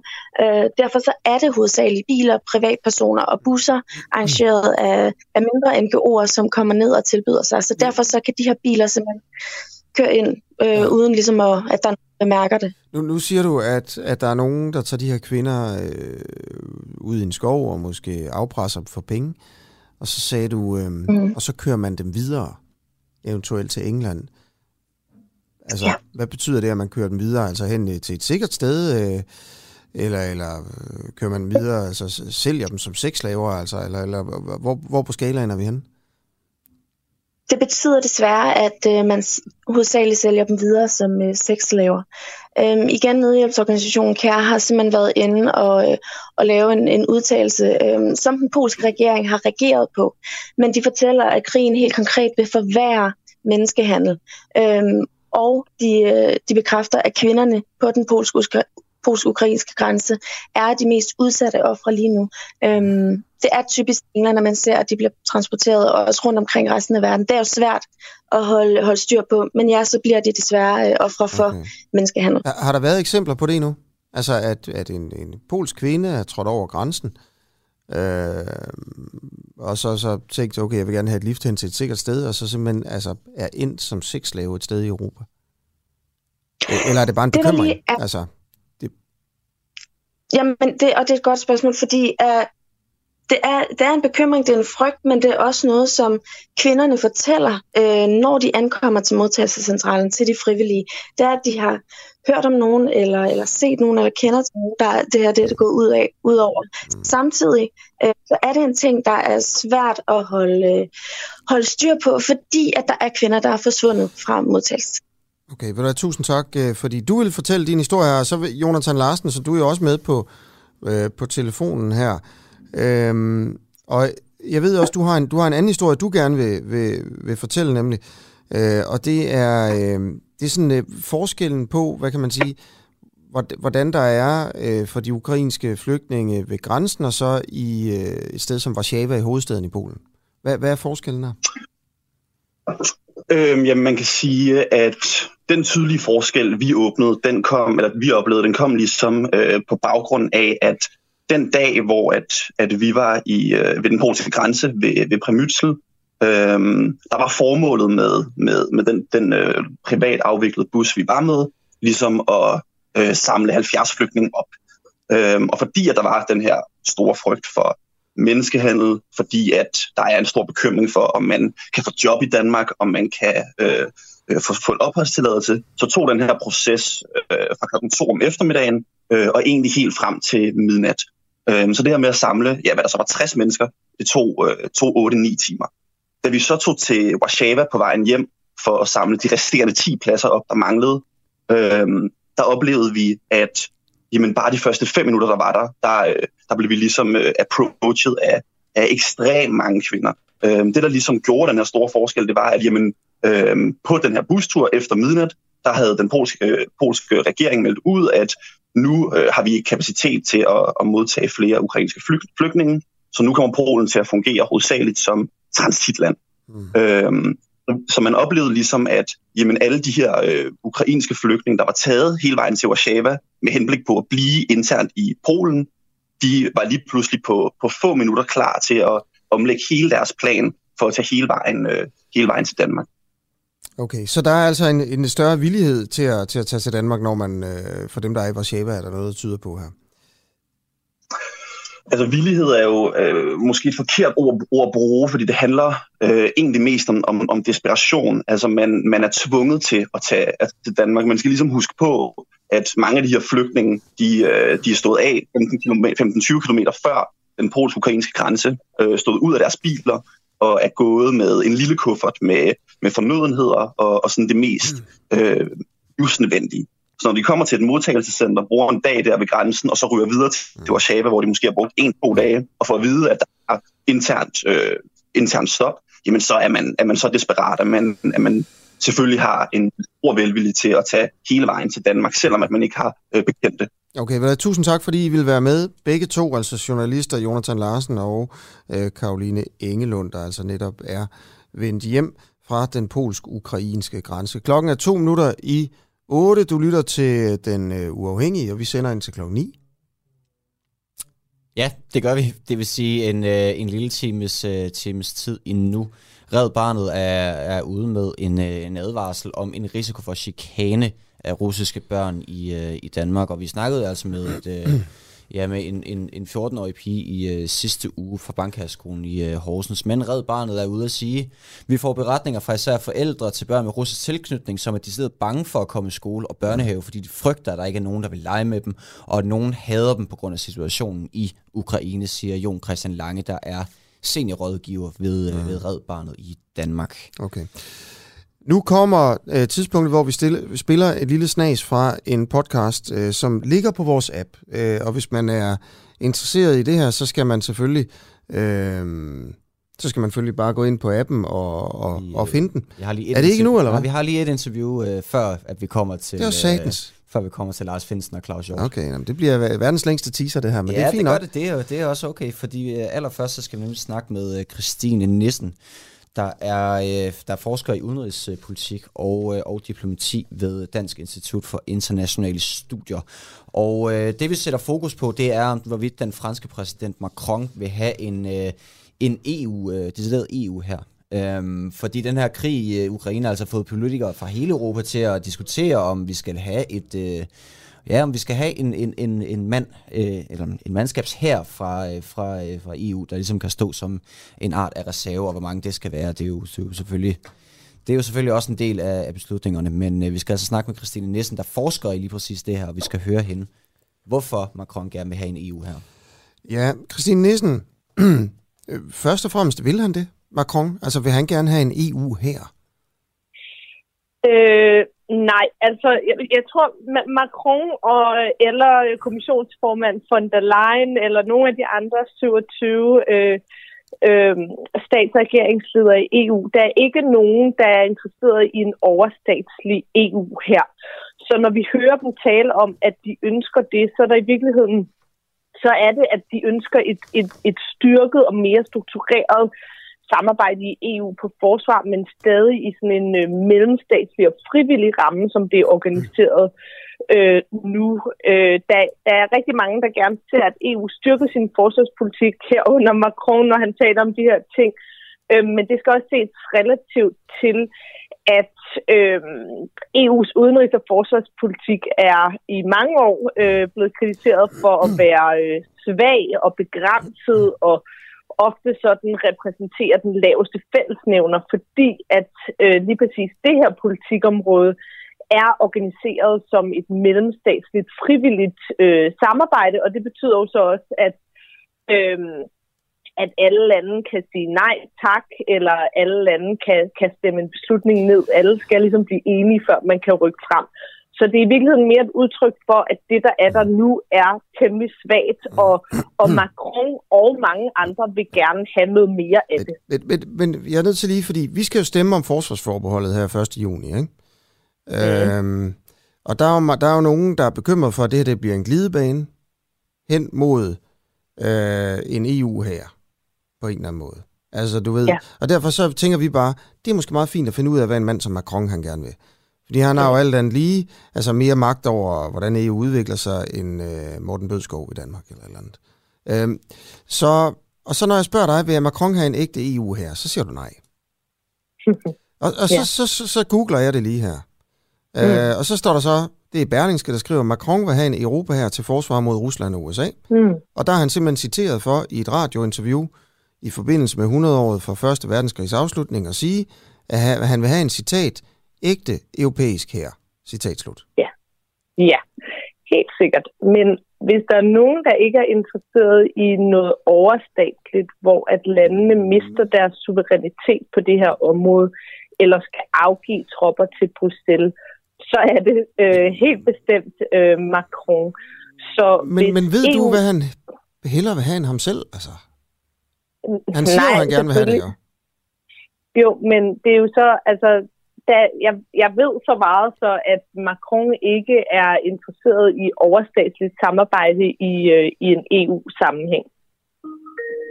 Men han vil gerne have en EU her, eller vil han ikke have en EU her? Jeg, du ved, vi prøver at finde ud af, hvad vil man egentlig dernede i, i sådan længere nede i Europa, øh, ved dem, der, der virkelig har meget magt her. Øh, mm. Altså, hvad, hvad, hvad vil han have, Macron? Altså, øh, vil han have en EU her, tror du, eller, eller vil han ikke? Nej, jeg tror ikke, Macron er interesseret i en overstatslig EU her, hvor han eller nogen andre skal opgive suverænitet på området. Og skulle han være interesseret i det, så er EU's forsvars- og sikkerhedspolitik arrangeret på den måde, at det er et mellemstatsligt samarbejde, hvor alle landene skal være enige, og hvis der er et land, der siger nej, så bliver det ikke til noget. Ja. Men, men så er han, er han interesseret i en EU her, der ikke er overstatslig? Er det det ord, det hele tiden er? Øh, er han interesseret i det? Altså, hvis det øh, er materialiseret i et styrket forsvarssamarbejde, hvor man, er, hvor man gerne laver mere sammen, øh, så, så kan, du, kan du godt kalde det det. Øh, jeg ved ikke, om du vil kalde, at NATO har en stående her, eller at FN har en stående her. Øh, det, det er jo så også et spørgsmål om, om sprogbrug, kan man sige. Mm. Så, så øh, okay, så Macron vil han gerne have en, øh, han kalder det jo selv for en EU her, øh, der på en eller anden måde kan sammenlignes med det, som øh, NATO har. Altså ikke en stående her, men mere sådan en eller anden sådan fællesskab, øh, hvor, man, øh, hvor man laver fælles operationer øh, og kan samle mange folk hurtigt. Altså lige nu holder NATO for eksempel øvelser i øh, kæmpe øvelser. Jeg tror 30.000 mand, der øver sig mm. op i Norge på vinterkrig. Mm. Mm. Øhm, er, det, er det det, han vil så? Øh, altså, der er ingen tvivl om, at der er rigtig mange lande, der gerne ser, at EU styrker sin forsvarspolitik, øh, som skal ses i realitet til, at, øh, eller relativt til, at den har har øh, været temmelig svag indtil nu. Øhm, og, og EU har også siden starten af nullerne udsendt øh, militære missioner til konfliktramte lande. Der har været 34 i alt, og lige nu har man omkring øh, øh, jeg tror, det er ni militære missioner eller noget af den stil sendt ud, men øh, i alt er der lidt under 3.000 mand fordelt på 10 missioner, så man skal også forstå, at EU's missioner er en meget anden karakter.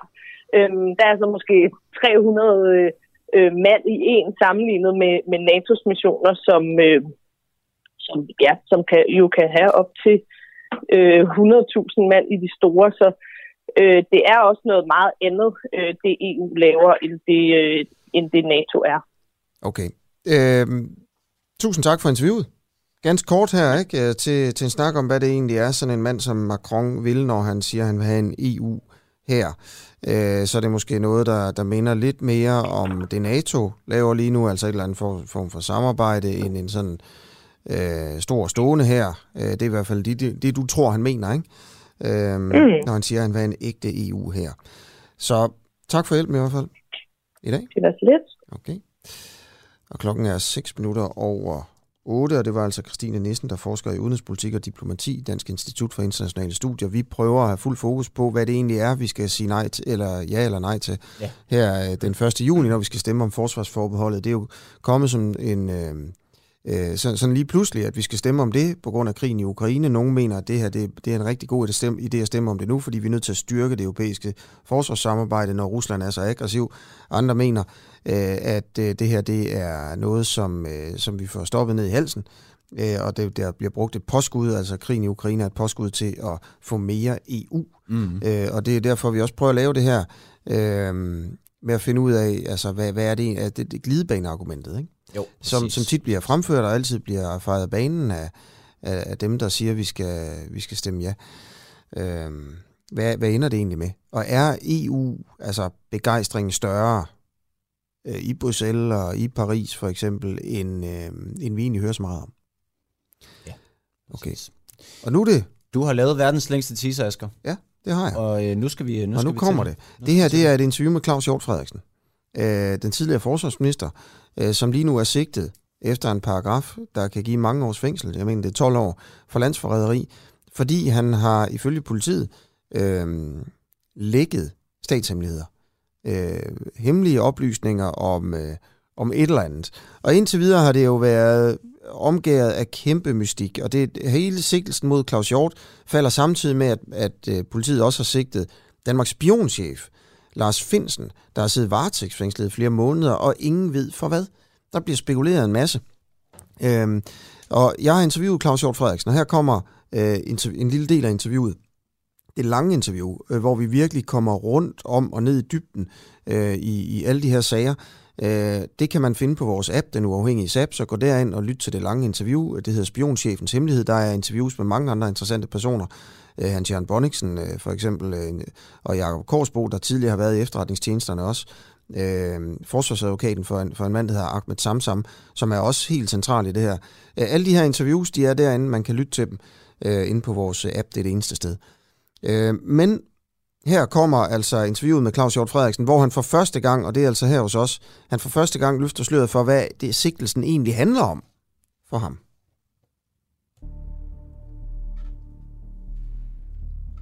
Velkommen til endnu et afsnit af Spionchefens Hemmelighed. Her kommer vi altså et stykke her i den næste halve time, som du skal høre nu her. Jeg har fået et interview med Claus Hjort Frederiksen fra Venstre. Og nu får vi hele, hele hans historie, fordi hans historie er også en historie, øh, som er parallel med Lars Finsens historie om at blive sigtet for landsforræderi. Og i det her interview, der kommer nu, der kommer den tidligere forsvarsminister Claus Hjort Frederiksen til at afsløre, hvad det er, han egentlig er sigtet for. Øh, ja, det kan jeg jo lige så godt sige, ja. Det er jo ellers noget, han har nægtet at sige, men der sker på et tidspunkt det i løbet af interviewet her, at han faktisk siger det. Tidligere forsvarsminister Claus Hjort Frederiksen er blevet sigtet for at have delt statshemmeligheder. Den tidligere minister sigtes efter straffelovens paragraf 109, der kan give op til 12 års fængsel. Det var en mandag morgen, hvor jeg havde været til øh, massage, og øh, jeg kom hjem klokken 11 og parkerede her øh, foran huset. Og i samme sekund, jeg slukkede motoren, så sprang der to mænd ud af en bil, øh, der holdt foran og skyndte sig hen til mig og præsenterede deres politiidentifikation og sagde, at de skulle forkynde en sikkelse mod mig. Man bliver selvfølgelig lidt omtumlet af, af sådan en, en, en øh, oplevelse. Og så sagde jeg, at øh, vi kan altså ikke stå herude på gaden øh, og afhandle det her, kan vi ikke gå indenfor. Øh, og så gik vi ind i stuen, øh, og øh, så læste de sigtelsen op for mig. Og så fortalte de mig, at jeg kunne ringe til en afdelingschef i PET, hvis jeg ville øh, høre noget. Øh, og så kørte vi igen.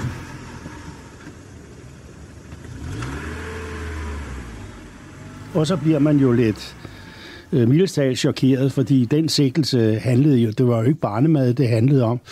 Det handlede om straffelovens paragraf 109, som jo står i kapitlet om landsforræderi og landsskadelig øh, virksomhed med en strafferamme op til, til 12 år. Og den kunne jeg jo så sidde og, og tykke over. Jeg fik ikke noget papir eller noget.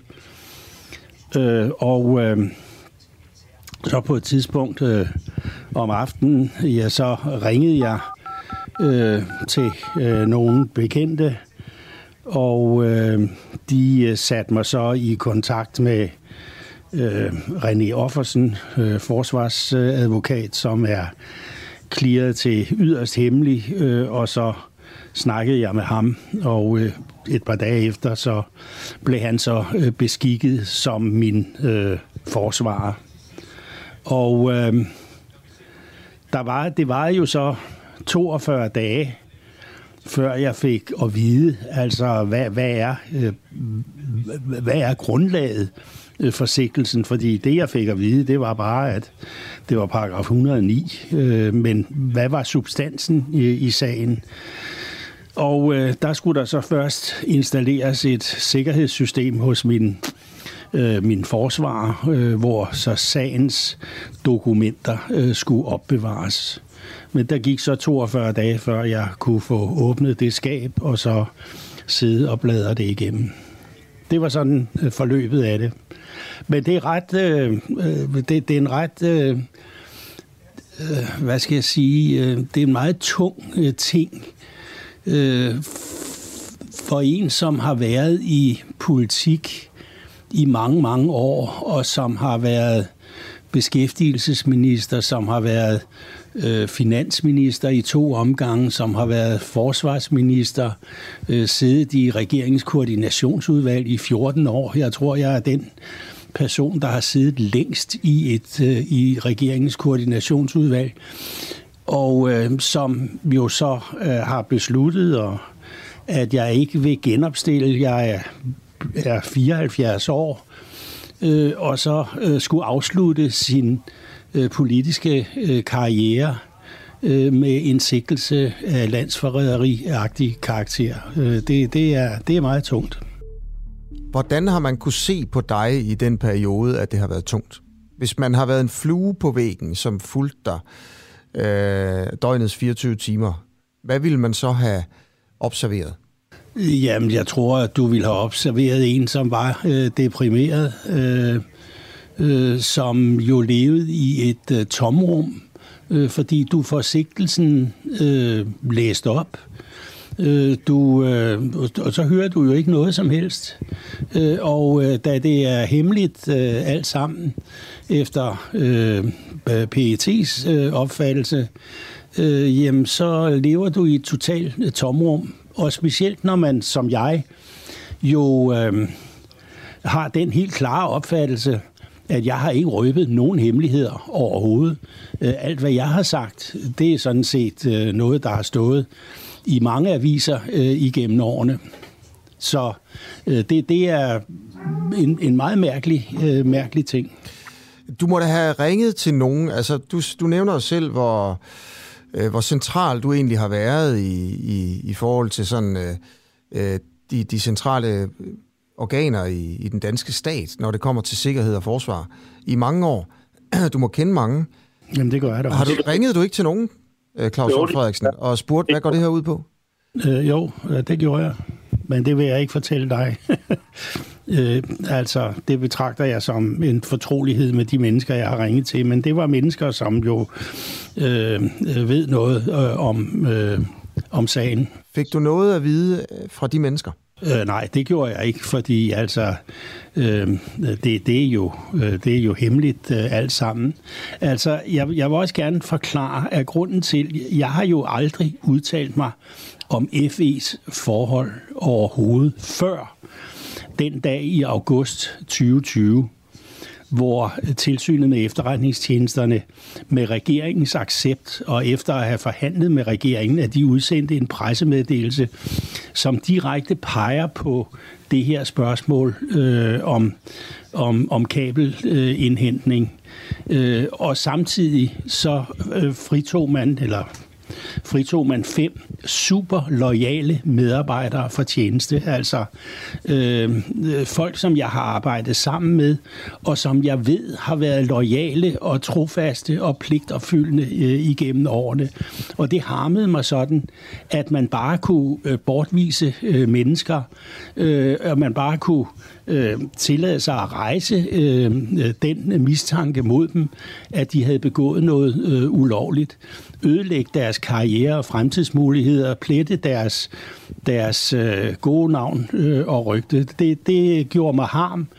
Og at regeringen så bare pålægger det med et stempel om, at det her det er hemmeligt, så ingen kan få noget at vide øh, om det.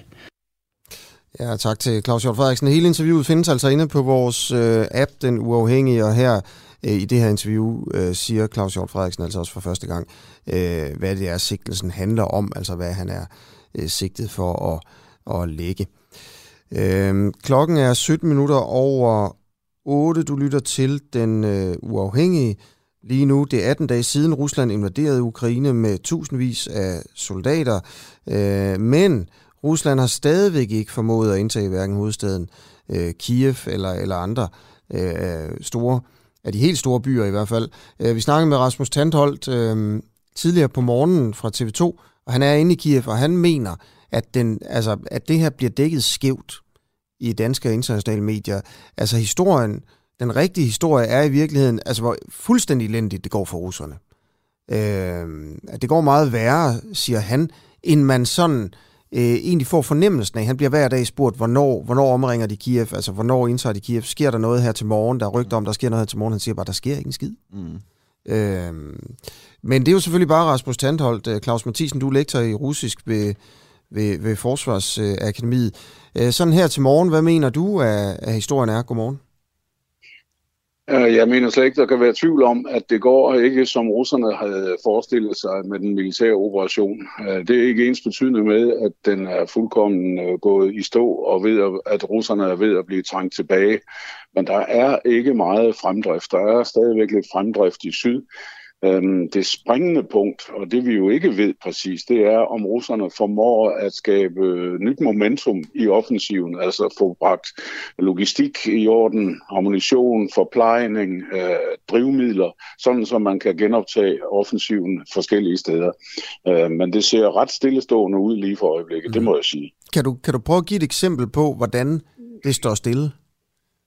Jamen det synes jeg især, at vi har set omkring øh, Kiev. Øh, der har jo snart i over en uge været talt om den her lange, lange kolonne, som, er, som er, har stået stille til alles øh, forundring. Øh, efter sine så er den nu gået lidt i opløsning, og nogle dele af den bevæger sig stadigvæk noget i retning af Kiev, noget i andre retninger. Og det er måske det mest åbenlyse eksempel, men man kan også sige, at nordvest for Kiev, op ved byerne Irpen, Hostomel og Bucha, jamen øh, selvfølgelig russerne angriber stadig, og de har også trængt øh, de her tre byer, men de har så stadigvæk ikke formået at, at, at bryde igennem til Kiev, så de for alvor står i Kievs ud udkant og er tæt på at omringe og belejre byen. Mm. Der er altså faktisk et stykke nu til det. Ja.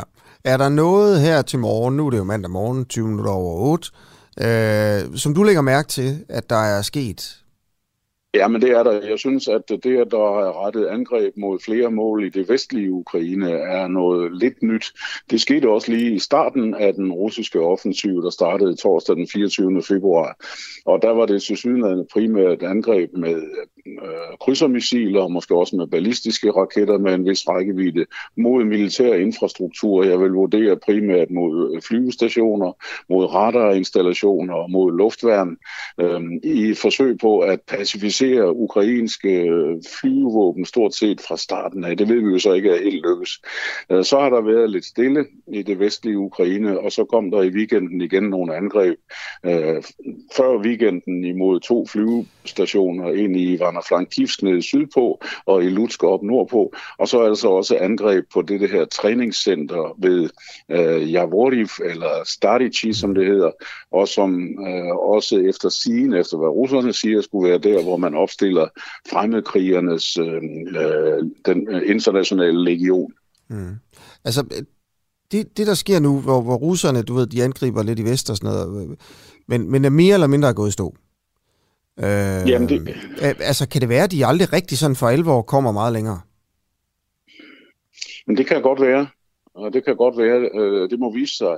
Øh, det er sådan, at hvis man vurderer på, hvad, hvad Rusland har, der endnu ikke er kastet ind i kampen, så er der stadigvæk øh, herstyrker, altså landstyrker, der kan indsættes, selvom der er meget, der tyder på, at måske endda helt op til to tredjedel af, hvad de faktisk har, har været indsat i Ukraine, og altså i stor øh, udstrækning bragt til stansning.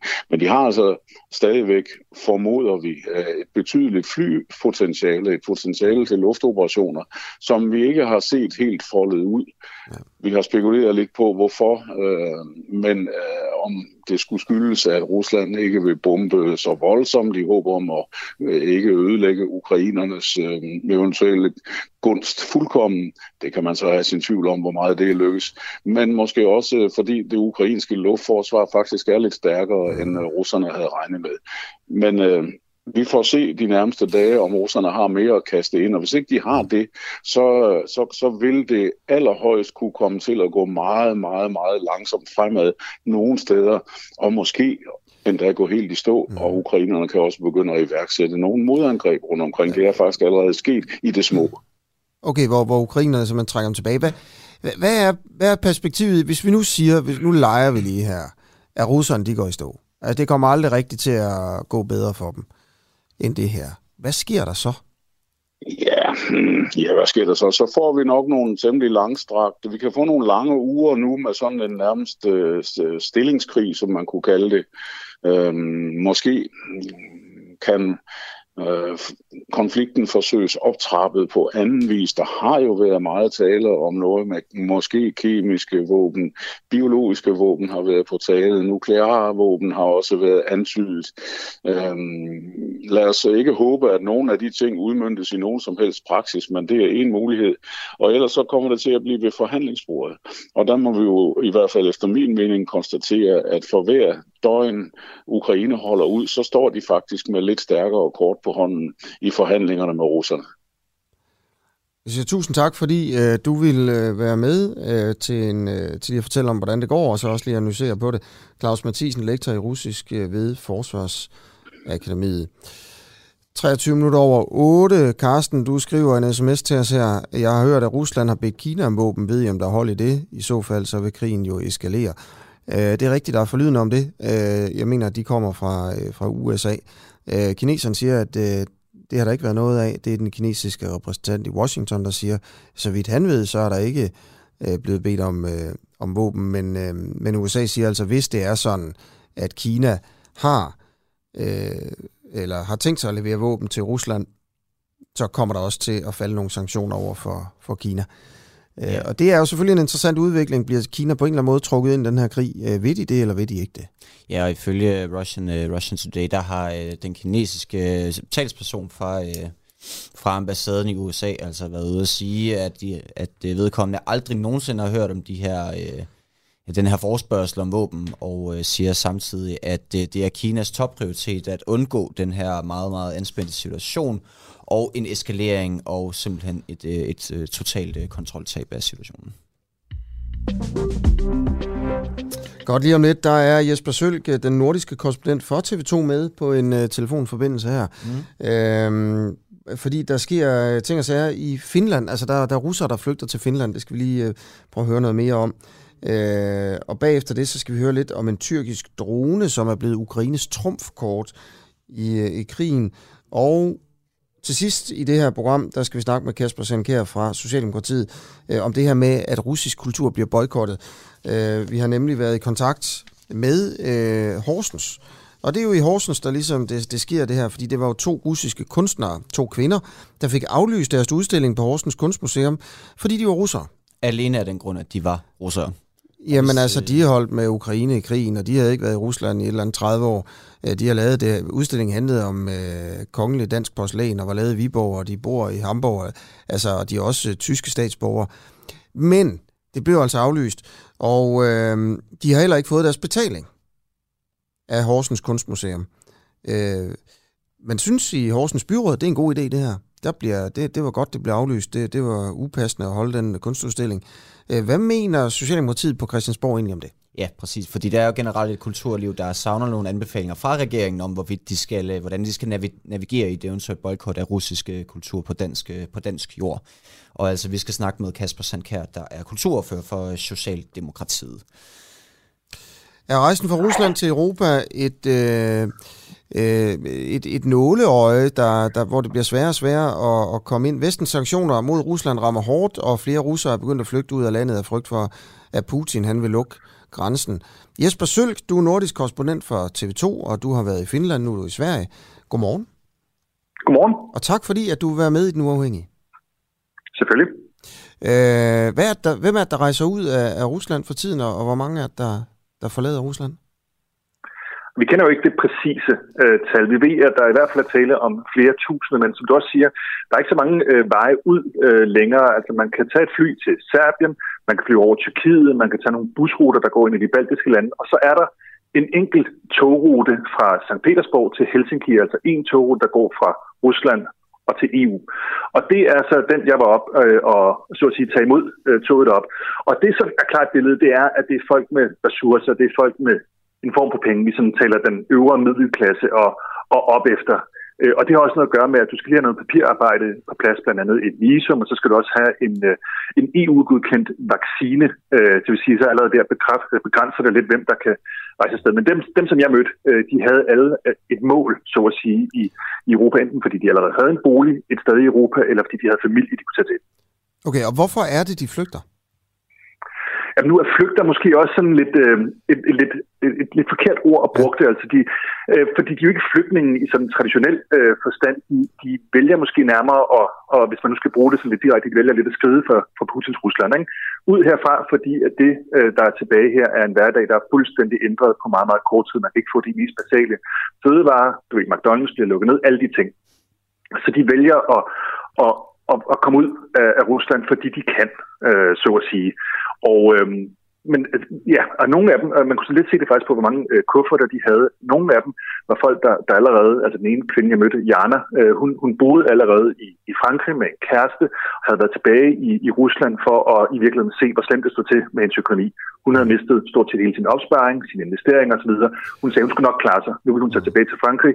Det må være øh, sådan. Men så er der også dem, som øh, har virkelig mange kufferter med, og så man kan se, at de, de nu tager ned og, og prøver at være sammen med noget familie et eller andet sted i Europa. Okay, det der med at miste opsparingen, øh, mm. hvor, hvor, hvor, altså, hvordan er det sket? Jamen, altså det hun siger, det var, at alle hendes, øh, hun, hun er sådan set relativt velstillet.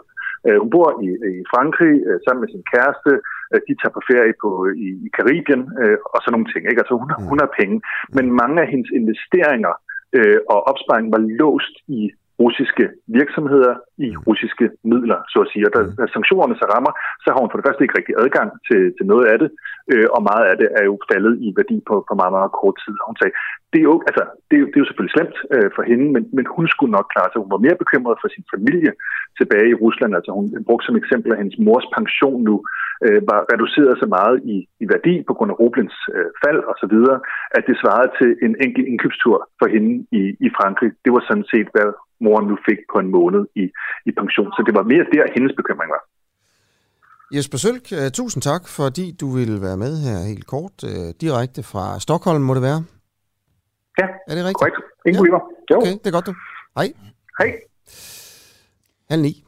Klokken halv ni, ja. Vi skal lige vende et lille blik uh, imod, imod Danmark igen. Det skal jo ikke handle om stor politik det hele, fordi fredag aften, der var øh, 26-årig Daniel Holm på øh, Right to Dream Park for at se fodboldklubben FC Nordsjælland spille mod øh, Sønderjyske, en kamp i den danske, danske Superliga. Hvad øh, Daniel Holm han ikke vidste var, at FC Nordsjælland, fodboldklubben, i to timer inden kampen startede, havde inviteret gymnasieelever fra forskellige gymnasier til, øh, til fri fadøl på stadion. Og altså i de her to timer, hvor kampen den blev afviklet, kunne de, hvis de var under 18, få gratis fadøl og øh, en gratis billet til, øh, til kampen. Ifølge FC Nordsjælland, så skete det her altså under ordnet forhold, hvor der var ekstra vagter, og der var blevet understreget over for personalet, at de her elever skulle være under 18, eller over 18, undskyld, før de kunne få en gratis øl. Men som de selv har udtalt, så kunne de ikke kontrollere, om, øh, om nogen under 18 fik, øh, fik lov til at smage på de her fadøl. Øhm, men Daniel Holm øh, kommer med en øjenvidelig beretning, hvor han fortæller, at, øh, at der simpelthen var børn øh, i om, området hele, hele kampen. Og som han skriver på Twitter om sin oplevelse, skriver han, drenge som sloges indbyrdes, vagter som blev tilkaldt, øl der fløj gennem luften. Jeg spurgte et par drenge i en gruppe, hvor de havde fået deres fadøl, og de fortalte, at de havde fået dem i ølteltet. Og Daniel Holms vurdering her er så, at de her drenge ikke var en dag over 15 år. Daniel Holm skriver videre, jeg tænker, at mit forrige tweet, det kræver en uddybning, så det kommer her. I pausen var jeg nede for at købe en vand. Rundt omkring stormede der rundt med børn med fadøl i hænderne. Piger, som råbte og skreg og brækkede sig ud over alt. Mm. Der var Daniel Holm stiller sig et åbent spørgsmål om øh, til gratis om øh, til FC Nordsjælland om gratis øh, gratis fod, fodbold, øh, fordi han afkræver sig et øh, et svar. Vi har så været i kontakt med FC Nordsjælland og spurgt ind til den her sag, og de kan på ingen måde øh, de kan på ingen måde genkende det her, den her oplevelse, som øh, Daniel har haft. Og øh, det vi sådan lidt prøver at få svar på i den her sag, det er for det første, om, øh, om FC Nordsjælland har uddelt fadøl til nogen, der var under 18, for det er jo, det er jo dybt ulovligt. Er det det? Ja, det må man ikke. Det må ja. man sgu ikke. Det har du ikke, øh, det har du ikke tilladelse til. Det må du heller ikke på, på bar og, og, og så videre. Ingen alkohols udskænkning til folk under 18. Okay. Derudover, så kunne vi godt tænke os at spørge FC Nordsjælland, om de tidligere har holdt, øh, hvad skal vi kalde det, altså gymnasiefester på Ride to, uh, Ride to Dream Park i, uh, i Farm. Øh, og samtidig også, kunne jeg også godt tænke mig at høre, hvor mange øl har I givet væk på de her, mm. de her to timer? Hvor mange unge mennesker har kunne få del i det? Har de mm. været sikre på, at de var gymnasieelever og ikke ja, hvad skal vi sige, altså FC Nordsjælland har jo også et ungdomsakademi, som der jævnligt kommer til de her fodboldkampe, som er under, under 18 og nogle gange også under gymnasieelevers alder. Og så spørger, har de så fået adgang til en fadel, fordi som de selv udtaler, så har de ikke selv kunne, øh, kunne kontrollere om de her, øh, de her børn, som det jo er, er mm. under, øh, under 18. Så det er jo noget, vi, øh, vi kommer til at søge, søge videre i. Nå. Altså, jeg kan da bare huske, da jeg var under 18, der drak jeg da helt mange bajer. Ja, det gjorde det. Altså nede i Horsens, og også på, til gymnasiefester og sådan noget. Øhm, ja. ja jeg, altså, jeg synes også, spørgsmålet er, om det er forkert, at børn er så fulde. Altså mellem unge, lad os sige, unge mellem 18 og 15 mm. og 18, ikke? Mm. Er det sådan en stor skandale, det her? Jamen, det ved jeg ikke. Altså, jeg tror, at de unges alkoholkultur i det hele taget i Danmark er jo ret, øh, ret ekstrem, men omvendt. Jeg har selv været del i den, og jeg vil betragte mig selv som nogenlunde, no, nogenlunde normale, normalt fungerende. Jamen, det er selvfølgelig det er også vigtigt at snakke om. Ja, ja. Er også bare, jeg synes også bare, at nogle gange, der mangler sådan uh, argumentet om, at det er rigtig, rigtig sjovt at være fuld. Mm. Altså, når man er 15, 16, 17 år. Det kan jeg i hvert fald huske. Jeg synes, det var enormt skægt. Ja. Jamen, fuldstændig, uh, fuldstændig enig, og rende ud og lave ballade med med knejten i, i lokalområdet, hvor vi jo begge to, øh, begge to kommer fra, Asger, der var jo ikke så... Altså det var ret, det var ret nemt at snige sig udenom sine forældres restriktioner. Det var det i hvert fald for, øh, for mig og mine venners vedkommende. Ja, hvordan det? Jamen altså, det var, øh, det var noget med øl i hækken og, øh, og mødes ved forældre, der havde lidt mere liberalt forhold til alkoholkulturen, ah, ja. end mine så, forældre havde for eksempel. Så udnyttede man det? Så udnyttede man nemlig det, og hvis der var forældre, der var uden by, så tog man, så tog man hjem til dem for at sove, og så kunne man så gå i øh, fars, øh, fars barskab, ikke? Mm. Vi skal til, øh, til, til Ukraine igen. Optagelser af en særlig tyrkisk øh, øh, drone, og, og succes med det, det er fra Ukrains side blevet brugt flittigt på de sociale medier, og droner er blevet meget populære blandt øh, ukrainerne. Øh, noget, der hedder Bayraktar, dronen er simpelthen så populær, at den har fået sin helt egen slagsang, som jeg kommer til at spille lige om to sekunder, så kan man lige glæde sig til det. Og den her slagsang går altså sin sejrsgang på de sociale medier. Uh, Andreas Grå, du er uh, adjunkt ved Institut for Militær Teknologi. Du forsker i uh, droner, kunstig intelligens og militær teknologi selvfølgelig. Uh, hvad er det for nogle droner, der er kommet til Ukraine? Godmorgen. Ja, øh, godmorgen jeg skal ikke sige, at lyden går ret dårligt igennem, men jeg, jeg tror, jeg hørte det spørgsmål. Altså, den her type droner, det er jo øhm, nogle af de her tyrkiske, tyrkisk producerede droner, som Ukraine har fået, øh, har fået leveret fra, øh, fra, fra Tyrkiet. Et antal øh, både i, i 2019 og, og så senest øh, nogle stykker i løbet af øh, 20 og 21, og, øh, og øh, de, de minder sådan ret meget om, øh, altså i, i størrelse kapacitet omkring de her øh, amerikanske tidligere, dem man tidligere brugte øh, i den amerikanske øh, forsvar, som hedder Predator-droner. Øh, så det vil sige, de er sådan de her øh, langtrækkende droner, øh, som, øh, som kan holde sig i luften i, i over et døgn, og, og samtidig kan udstyres med missiler. Okay, prøv, vil du prøve at beskrive, lad os sige, at der, at der ligger sådan en drone i dit køkken. Øh, hvordan vil den se ud? Øhm, den, hvordan den ser ud? Mm. Den ja. er, øh, altså den, den minder jo som om et lille fly i virkeligheden. Så måske næsten, øh, altså den, den, er, den er væsentligt mindre end et, et, et almindeligt et, et privat jetfly. Så, så den er, øh, den, den, øh, den, den, den, er ligesom, den, er, den er indrettet til, at den kan, den kan ligge og foretage luftovervågning, og, øh, og på den måde kan, ja, kan, kan, kan, den flyver, flyver lang, langsomt og, og lavt, og på den måde sådan også ret sårbar over for, øh, over for, for, for, for fjendtlige modstanderens øh, luftforsvarssystemer. Så det er også derfor, det, kom, det nok kommer bag på rigtig mange, at øh, Ukraine sådan set har haft så stor succes med at anvende dem. Og det er også derfor, der, der er opstået den her nærmest en hype omkring dem. Ikke? Og det er noget, man har set før inden for, øh, for, for de her droner, og det er nærmest altså den her fantasi om dronen, som næsten nok overgår dens, øh, dens reelle effekt. Øh, og det er jo også det, vi ser på de sociale medier, når der bliver lagt øh, Ukraine lægger, lægger de her videoer ud. Så, så jeg vil sige, først og fremmest er det mere en form for visuel maskine, der kan, der kan producere øh, luftovervågning og, og propaganda. Og det er det, som ukrainerne virkelig har udnyttet. Hvad er det for nogle... Øh... Jeg vil gerne prøve at spørge, snakke om de der videoer lige om lidt, men, men først vil du give et eksempel på, hvordan man bruger altså dronen effektivt? Hvordan man har brugt den? Altså man har, der er i hvert fald, nu, der, der, er jo, øh, der er jo lidt, lidt, lidt, lidt tvivl om, hvad, hvad, hvor, hvor stor en, militær effekt den reelt har, har, har givet, fordi det er, jo, det er jo det første, der ligesom uh, går tabt i krigen, det er, jo, det er jo sandheden. Så der er jo den her kamp om, om sandheden og en information, informationskrig kørende.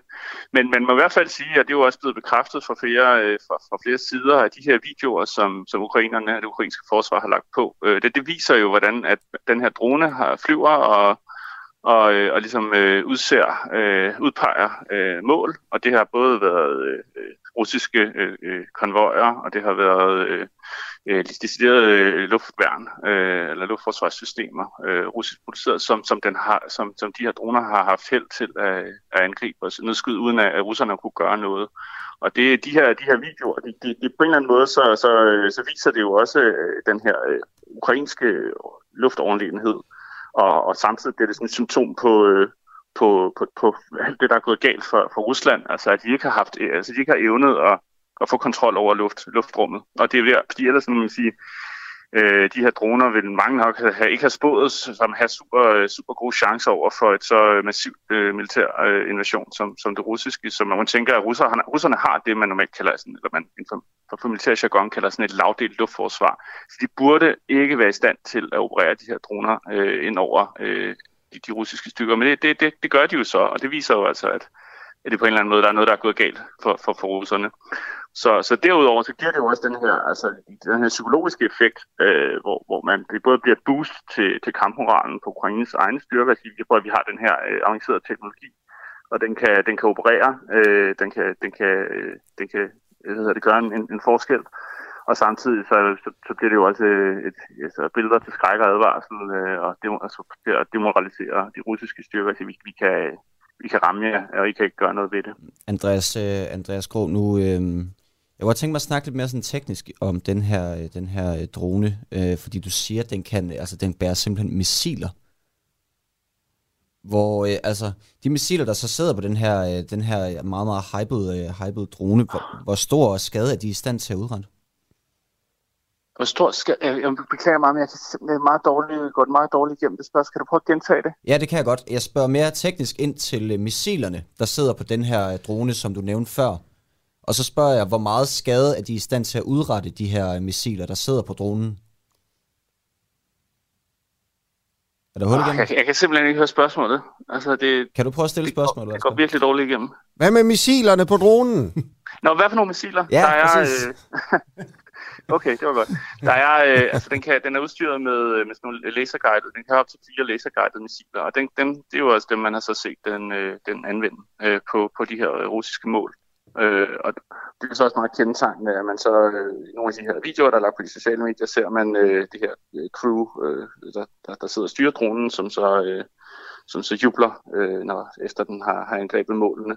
Og det er lidt det, det er nogle, nogle tilsvarende billeder man, og videoer, man også kender fra, for eksempel amerikansk ledet øh, terror, øh, terrorbekæmpelse, ikke? når man for eksempel rammer øh, øh ISIS-ledere og den slags. Altså man, man har den der cheering øh, øh Altså, så så, så de, på den måde er den, den, den har den her evne til at være altså med, med bevæbnet øh, med, med missiler, den, øh, den, den faktisk kan øh, i en afstand af op til 20 km ramme øh, mål, og det er altså åbenbart øh, og i så lav en højde, at, at sådan konventionel, øh, øh, ja, åbenbart, øh, altså de, de, de luftværn, som russerne har, i hvert fald har opstillet omkring deres, øh, deres, øh, deres styrker i, i de områder, de har anvendt dem, ukrainerne, har ikke været i stand til at kunne, kunne nedskyde de her, de her droner. Og, så, så, så man kan sige, det, det er i hvert fald, øh, altså der, på den måde har de, har de vist sig ret effektive, og det er også noget af det, som, som gør de her droner ret attraktive, at, at de faktisk de har den her øh, kapacitet til øh, luftangreb og luftovervågning, men samtidig så er de ret billige sammenlignet med, øh, med, med, med lignende droner, altså selvfølgelig også i høj grad sammenlignet med, med konventionelle kampfly og, og, og kampvogne og den slags, men også sammenlignet øh, med, med for eksempel de droner, som amerikanerne benytter sig af nu, der hedder Reaper-droner, der koster sådan en her Bayraktar TB2, øh, den tyrkiske drone, den koster nærmest en tiende del. Så, så på den måde er det et billigt alternativ, og så er det jo også så er det skabt den her, som jeg aftalte, den her hype, den her psykologiske effekt. Altså der er de frem en, en lemur i Kiev så, læste der var blevet opkaldt efter, efter den her Bayraktar-drone. Så, så der er ikke nogen tvivl om, at det er blevet sådan et billede på, øh, på den, den, den, den ukrainske kampmoral og alt det, der er gået galt for russerne. Tusind tak, fordi uh, du vil uh, være med, uh, Andreas Kro, uh, adjunkt. Det var så lidt, og Nu jeg håber, jeg jeg nogenlunde rigtigt, fordi jeg kunne ikke helt høre spørgsmålene. Men... Nej, men det er rigtigt. Du fangede også, at, at vi er færdige nu i hvert fald. Adjunkt ved Institut for Militær Teknologi. Øh, klokken er 18 minutter i, øh, i 9, og der, jeg lovede lige, at jeg vil spille en, øh, en ukrainsk slagsang, der handler om droner. Det er jo sådan også, som man hørte her, at de her droner, de er blevet meget populære øh, inde i Ukraine, og der er videoer om dem, og det er ligesom sådan, de bliver portrætteret som om, at det er en eller anden form for sådan øh, en redning. Ikke? Og de er så Jo, også i øvrigt sendt fra Tyrkiet. Ja. synes jeg også lige, man skal huske her.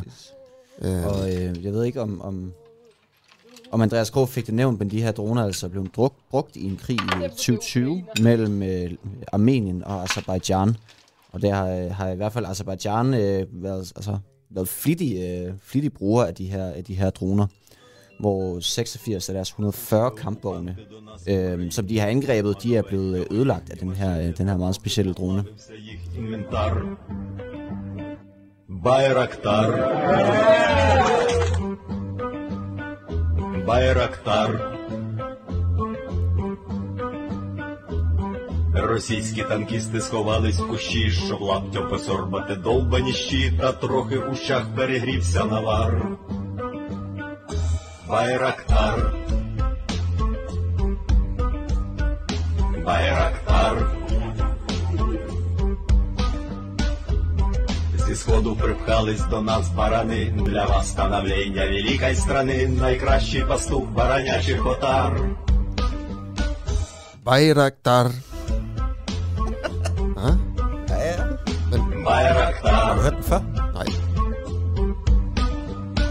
Men altså, det her, det er bare lige, nu skruer vi lidt ned her, ikke? Øh, en af de sange, der er lavet om de her øh, droner, som lige nu styrker moralen i øh, Ukraine. Jeg synes, jeg elsker sådan noget musik. Det minder mig om russisk folkemusik i øvrigt. Øh, klokken er kvart i ni, og vi har selvfølgelig fokus på øh, alle de forskellige nyhedssider her til morgen, så hvis du lytter med til os, øh, så lover vi, at vi også fortæller dig, øh, når der sker ting og sager. Øh, en nyhed, der er kommet her til morgen, øh, det er så kommet for cirka en time siden. Tjetjeniens leder hævdes at være nær Kiev. Det er jo øh, den her, hvis man følger lidt med i sådan... Øh, i russisk politik og, og sådan krigen i Tjetjenien og sådan noget, men jeg vil godt kalde ham en eller anden form for psykopat. Mm. Altså, øh, Ramzan Kadyrov, der er altså leder af, af Tjetjenien, han hævder at være i Ukraine, og i en video på beskedtjenesten Telegram, der fortæller Kadyrov, at han befinder sig øh, nordvest for hovedstaden Kiev, og det skriver flere internationale medier, deriblandt Guardian. Ham her, Kadyrov, ikke? styrer Tjetjenien med hård hånd, og altså også kendt for sådan at være en, en forholdsvis brutal fyr, altså. Øh, øh, blandt andet er han meget, meget, meget svært øh, med, med homoseksuelle og sådan nogle ting. Altså, øh, I videoen, der, ser, der ses han angiveligt blandt russiske soldater. De sidder ved et bord og studerer et kort. Øh, og så siger han så, at den anden dag, der var vi omkring 20 km fra jer Kiev-nazister. Og nu er vi tættere på. Kan I gætte, hvor vi er?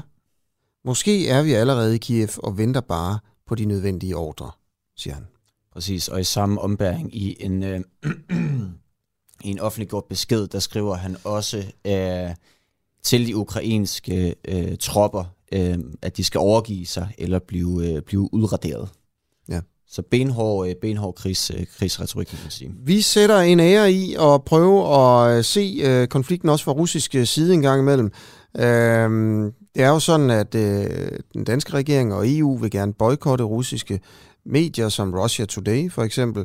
Øh, vi mener selvfølgelig som medie, at censur er forkert, og det er også forkert, og derfor så prøver vi så også at snakke med folk, der ligesom øh, kilder, der, der holder med Putin, hvis vi kan finde det, øh, fordi det er interessant og, øh, og vigtigt. Øh, men, men vi prøver også ligesom at have et øje på, hvad der sker på Russia Today, som jo inden længe øh, sandsynligvis bliver, bliver censureret mm. af myndighederne. Øh, og det har vi nu. Den russiske ambassade i... Ja, den russiske... Ja. Den russiske ambassade i USA afviser øh, rapporten, øh, som vi blandt andet har bragt her til morgen angående nationaliseringstruslerne. Og øh, den russiske ambassade i USA udtaler altså, at de altid har respekteret amerikanske interesser i landet. Øhm, Og det er jo altså en historie, der, der handler om, at, øhm, at Rusland, nogle repræsentanter fra den russiske regering har sagt, at vi kommer til at nationalisere de firmaer, der, der lukker ned for operationerne i Rusland. Som en trussel øh, til for eksempel danske virksomheder, der overvejer at trække sig ud. Øh, hvis I trækker ud, så tager vi simpelthen alle aktiver i Rusland. Præcis, og i samme ombæring, der udtaler den russiske ambassade. Endnu en gang, så må vi opfordre lokale medier til at øh, undgå det, praksisen er at sprede øh, falske nyheder, og det er altså Wall Street Journal, der, øh, der øh, er den store, den store løgner i den her sag. Der er ikke nogen interesse for øh, Rusland i at nationalisere amerikanske virksomheder i Rusland. Og så også at vi altså tidligere fortalte, at danske virksomheder altså har, kan, kan blive udsat for en, øh, en russisk nationalisering af danske Hvad, hvad var det egentlig kilden til den historie var? Var det ikke den russiske ambassadør Det var herhjemme? den russiske ambassadør, der har skrevet debatindlæg i, i politikken. Ja, han, øh, han, der, der står her i politikken, den russiske ambassadør henvender sig direkte til Danmark og lufter muligheden for at overtage danske virksomheder i hjemlandet, der er midlertidigt lukket. Øh, det må opfattes som en trussel, mener flere eksperter. Men det er så det, at, at hvis man læser Russia Today, så kan man så læse, det er ikke noget på sig. Okay. Er der andre interessante nyheder fra, fra Rusland? Vi kan prøve Eller er det ligesom den, hvor vi tænker, det er den, vi bringer her til morgen? Jeg synes, det er, det er den, vi bringer her til morgen, fordi den går godt i tråd med det tema, vi har kørt gennem, øh, ja, igennem øh, morgenen. Godt. Øh, og nu er klokken altså 11 minutter i, øh, i 9. Øh, husk at skrive ind til Nikolaj og mig, hvis øh, du gerne vil, øh, øh, vil, vil blande dig i journalistikken her. Øh, og i øvrigt også, altså jeg vil bare lige sige, hvis du mener, at det her det er da meget sjovt at høre på, så prik din nabo på skulderen og sig, hey, vil du ikke lytte til den uafhængige? Vi har selvfølgelig brug for, for flere lyttere. Øh, også fordi vi hele tiden udvider. Øh, der er flere og flere, der, der hjælper til her. Og så har vi øh, også en, en, en pissegod app. Altså, jeg synes, man skal prøve at gå ind og, og bruge den, hvis man ikke bruger den allerede. Der ligger alle vores programmer inde, og der kan man høre vores live, live-udsendelse hver morgen. Øhm, og der er også bare for at sige, altså, der er jo flere programmer derinde nu. Og, og i øvrigt, vi har vores live-udsendelse, vi sender jo også live efter klokken 9 her. Mm. Man kan bare blive ved med at lytte. Ja. Så kommer der endnu et program. Vi laver flere programmer. Vi laver noget om spioner. Vi har en dagbog fra Ukraine, hvor vi interviewer øh, øh, danskere, der er kampklare og øh, på en eller anden måde er i Ukraine eller er på vej til Ukraine. det er godt, og det kommer til at blive bedre med den øh, øh, podcast også. Der er nogle vilde kilder i støbskeen. Mm. Øh, og så... Øh, så har vi en, en podcast, der handler om snyd og bedrag, altså hvordan snyder man det danske system. Øh, en podcast, hvor to værter simpelthen bare interviewer folk, der snyder øh, det danske system. Og det er ikke moraliserende eller noget som helst. Øh, det er simpelthen bare beretninger om, hvordan det kan lade sig gøre. Og vi har en meget stærk stat. Det vil jo sige, at i Danmark der er også mange muligheder for at snyde den. Ja, lige præcis. Og det er jo en, det er en, en, en podcast eller en, et, øh, en uds- udsendelse, der prøver at, at vise nøglerne til, til de bagdøre, som staten ikke nødvendigvis overvåger. Mm. Så det er et spørgsmål om, hvordan man, øh, hvordan man kommer bagom. Derudover så har vi jo også vores, øh, vores program, der hedder Oppositionen, hvor vi altså giver en prominent oppositionspolitiker et, øh, en mikrofon, en stol, og så fri adgang til at invitere de gæster, vedkommende gerne vil, for ligesom at kunne sætte skarpt fokus på, på regeringens, øh, regeringspolitik. Klokken er 10 minutter i 9. To russiske kunstnere fik aflyst deres udstilling på Horsens Kunstmuseum, fordi de var russere. Øh, og de har heller ikke fået deres betaling, det fortæller vi her til morgen. Øh, men den her beslutning om, at øh, udstillingen skulle boykottes, øh, den skulle ikke øh, finde sted på Horsens Kunstmuseum, den blev truffet øh, af byrådet i Horsens, og især udvalgsformanden, der jo er socialdemokrat, og han har altså forsvaret det her med, altså han siger, at timing er simpelthen ikke rigtigt til, at man skal gå rundt og, øh, og have sådan en udstilling, der er lavet af, af russere. Øh, Kasper Sandkær, du er kulturordfører i Socialdemokratiet. Helt kort, Bakker, synes du, det er en god idé at aflyse den her kunstudstilling i Horsens? Godmorgen. Godmorgen. Jamen, det kommer jeg slet ikke til at tage, tage stilling til. Altså, det er jo en lokal beslutning øh, om at, at aflyse det. det. Det er jo ikke noget, jeg som sådan har en, har en holdning til. Men Har, har du ikke nogen holdning til det, eller vil du bare ikke fortælle os om den? Jo, jeg kan jo tænke alt muligt, men jeg synes egentlig, det er et godt princip, at vi på Christiansborg ikke blander os i, øh, hvad der bliver udstillet rundt omkring på det, på det enkelte museum. Okay. Okay, Kasper Sankær, øh, regeringen og øh, kulturminister, øh, kulturministeren har været ude med nogle anbefalinger, eller hvad, man skal, hvad skal man kalde det, retningslinjer i forhold til øh, boykot.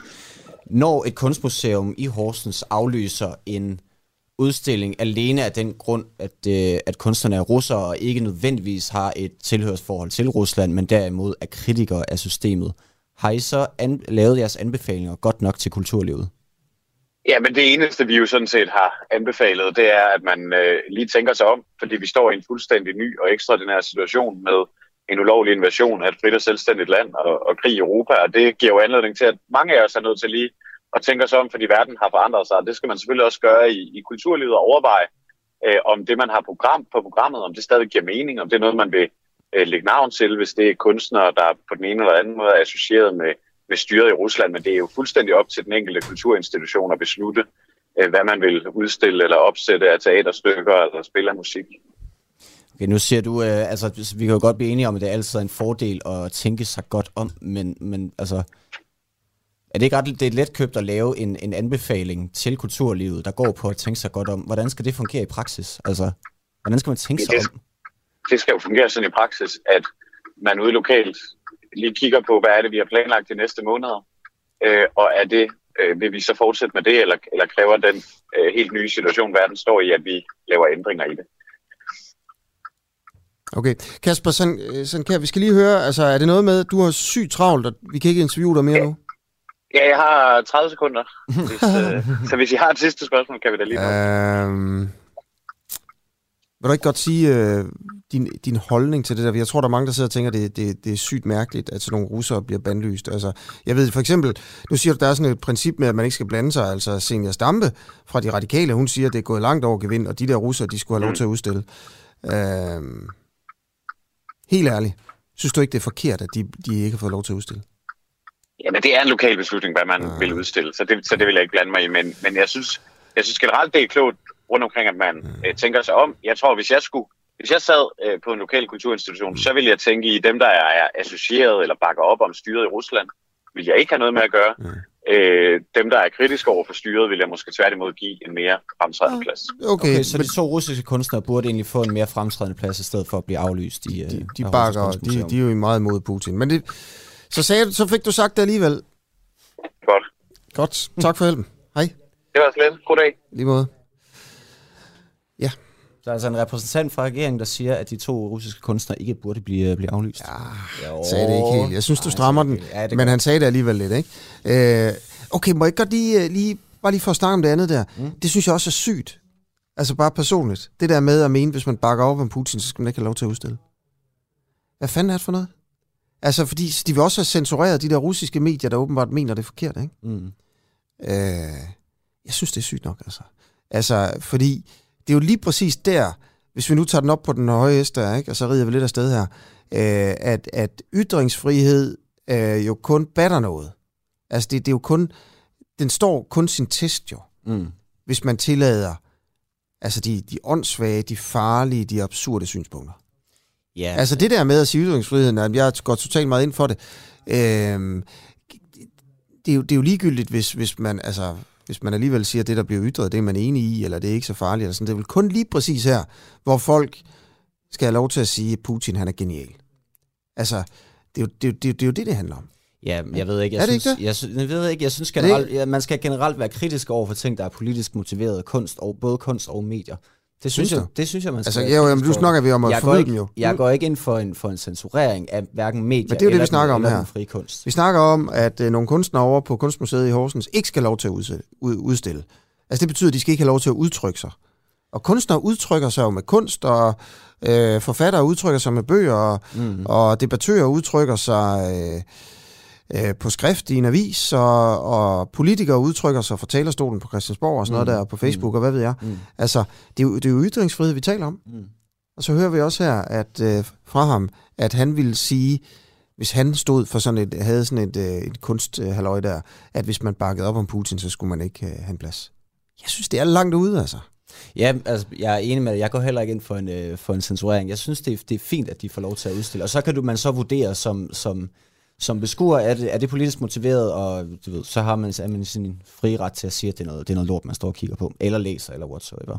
Okay. Men, øh, men dermed, dermed sagt, ja, så kan det godt læse en forfatter, der er nazist, eller er pro, pro øh, Putin, eller whatsoever. Mm. Okay, klokken er ved at være ni. Vi er ved at være færdige. Husk at lytte med her efter udsendelsen, hvor der kommer andre øh, programmer på den øh, uafhængige. Det her, det bliver jo lige så stille til, til et medie, der sender hele tiden, men det bliver altså på vores øh, app, så det er der, du skal finde os, det er der, du skal lytte med. Øh, og du kan jo selv lytte her klokken 9, hvad det er, der, øh, der kommer. Ikke? Øh, vi sidder her i hvert fald mellem 7 og 9 og giver dagens nyheder og prøver at lave vores take på det. Vi prøver at gå kritisk til, til magthavere, øh, og så prøver vi også at lave noget sådan lidt mere levende øh, radio, der er lidt mere, lidt mere håndholdt og som, som udvikler sig igennem øh, sendefladen her.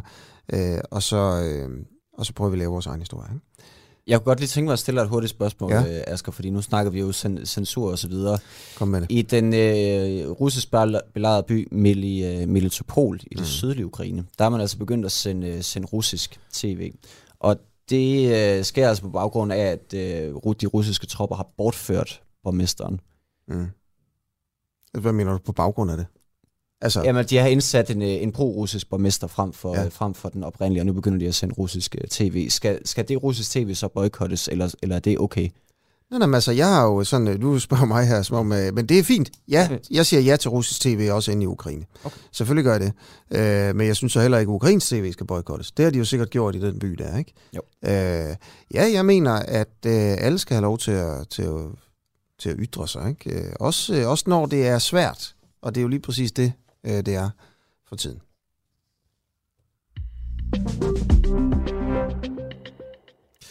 Godt. Øh, jamen, vi er sådan set ved at være der, så siger vi bare tusind tak, tak til jer, der, der lyttede med. Vi, vi husker at komme med tips til også, hvad, hvordan vi skal dække og, øh, og sådan nogle ting her. Øh, det er jo også øh, her en dag, hvor øh, vi også ser, hvordan øh, den her konflikt i Ukraine øh, ligesom har afledt effekter rundt omkring i verden. En stor, stor bank advarer her til morgen om, at de europæiske aktier de kan falde en hel masse i dag. Sidste uge der var der nogle andre store banker. I, den, I dag her der er det Morgan Stanley, øh, der siger, at de europæiske aktier de kan falde øh, med yderligere 20 procent. Og øh, det er jo altså... Øh, det er jo altså mere end de 12 procent, det er faldet i forvejen i år. Ja, præcis. Okay. Jeg tror, øh, jeg tror ikke, vi når mere i, øh, i dag. Asger. Barry, det gør vi ikke. Barry Wessel, han øh, producerede Nikolaj Jul og øh, var med, og det var jeg også, Asger Jul her. Tak for i dag. Peter Svarts Nielsens øh, redigerede øh, dagens udsendelse.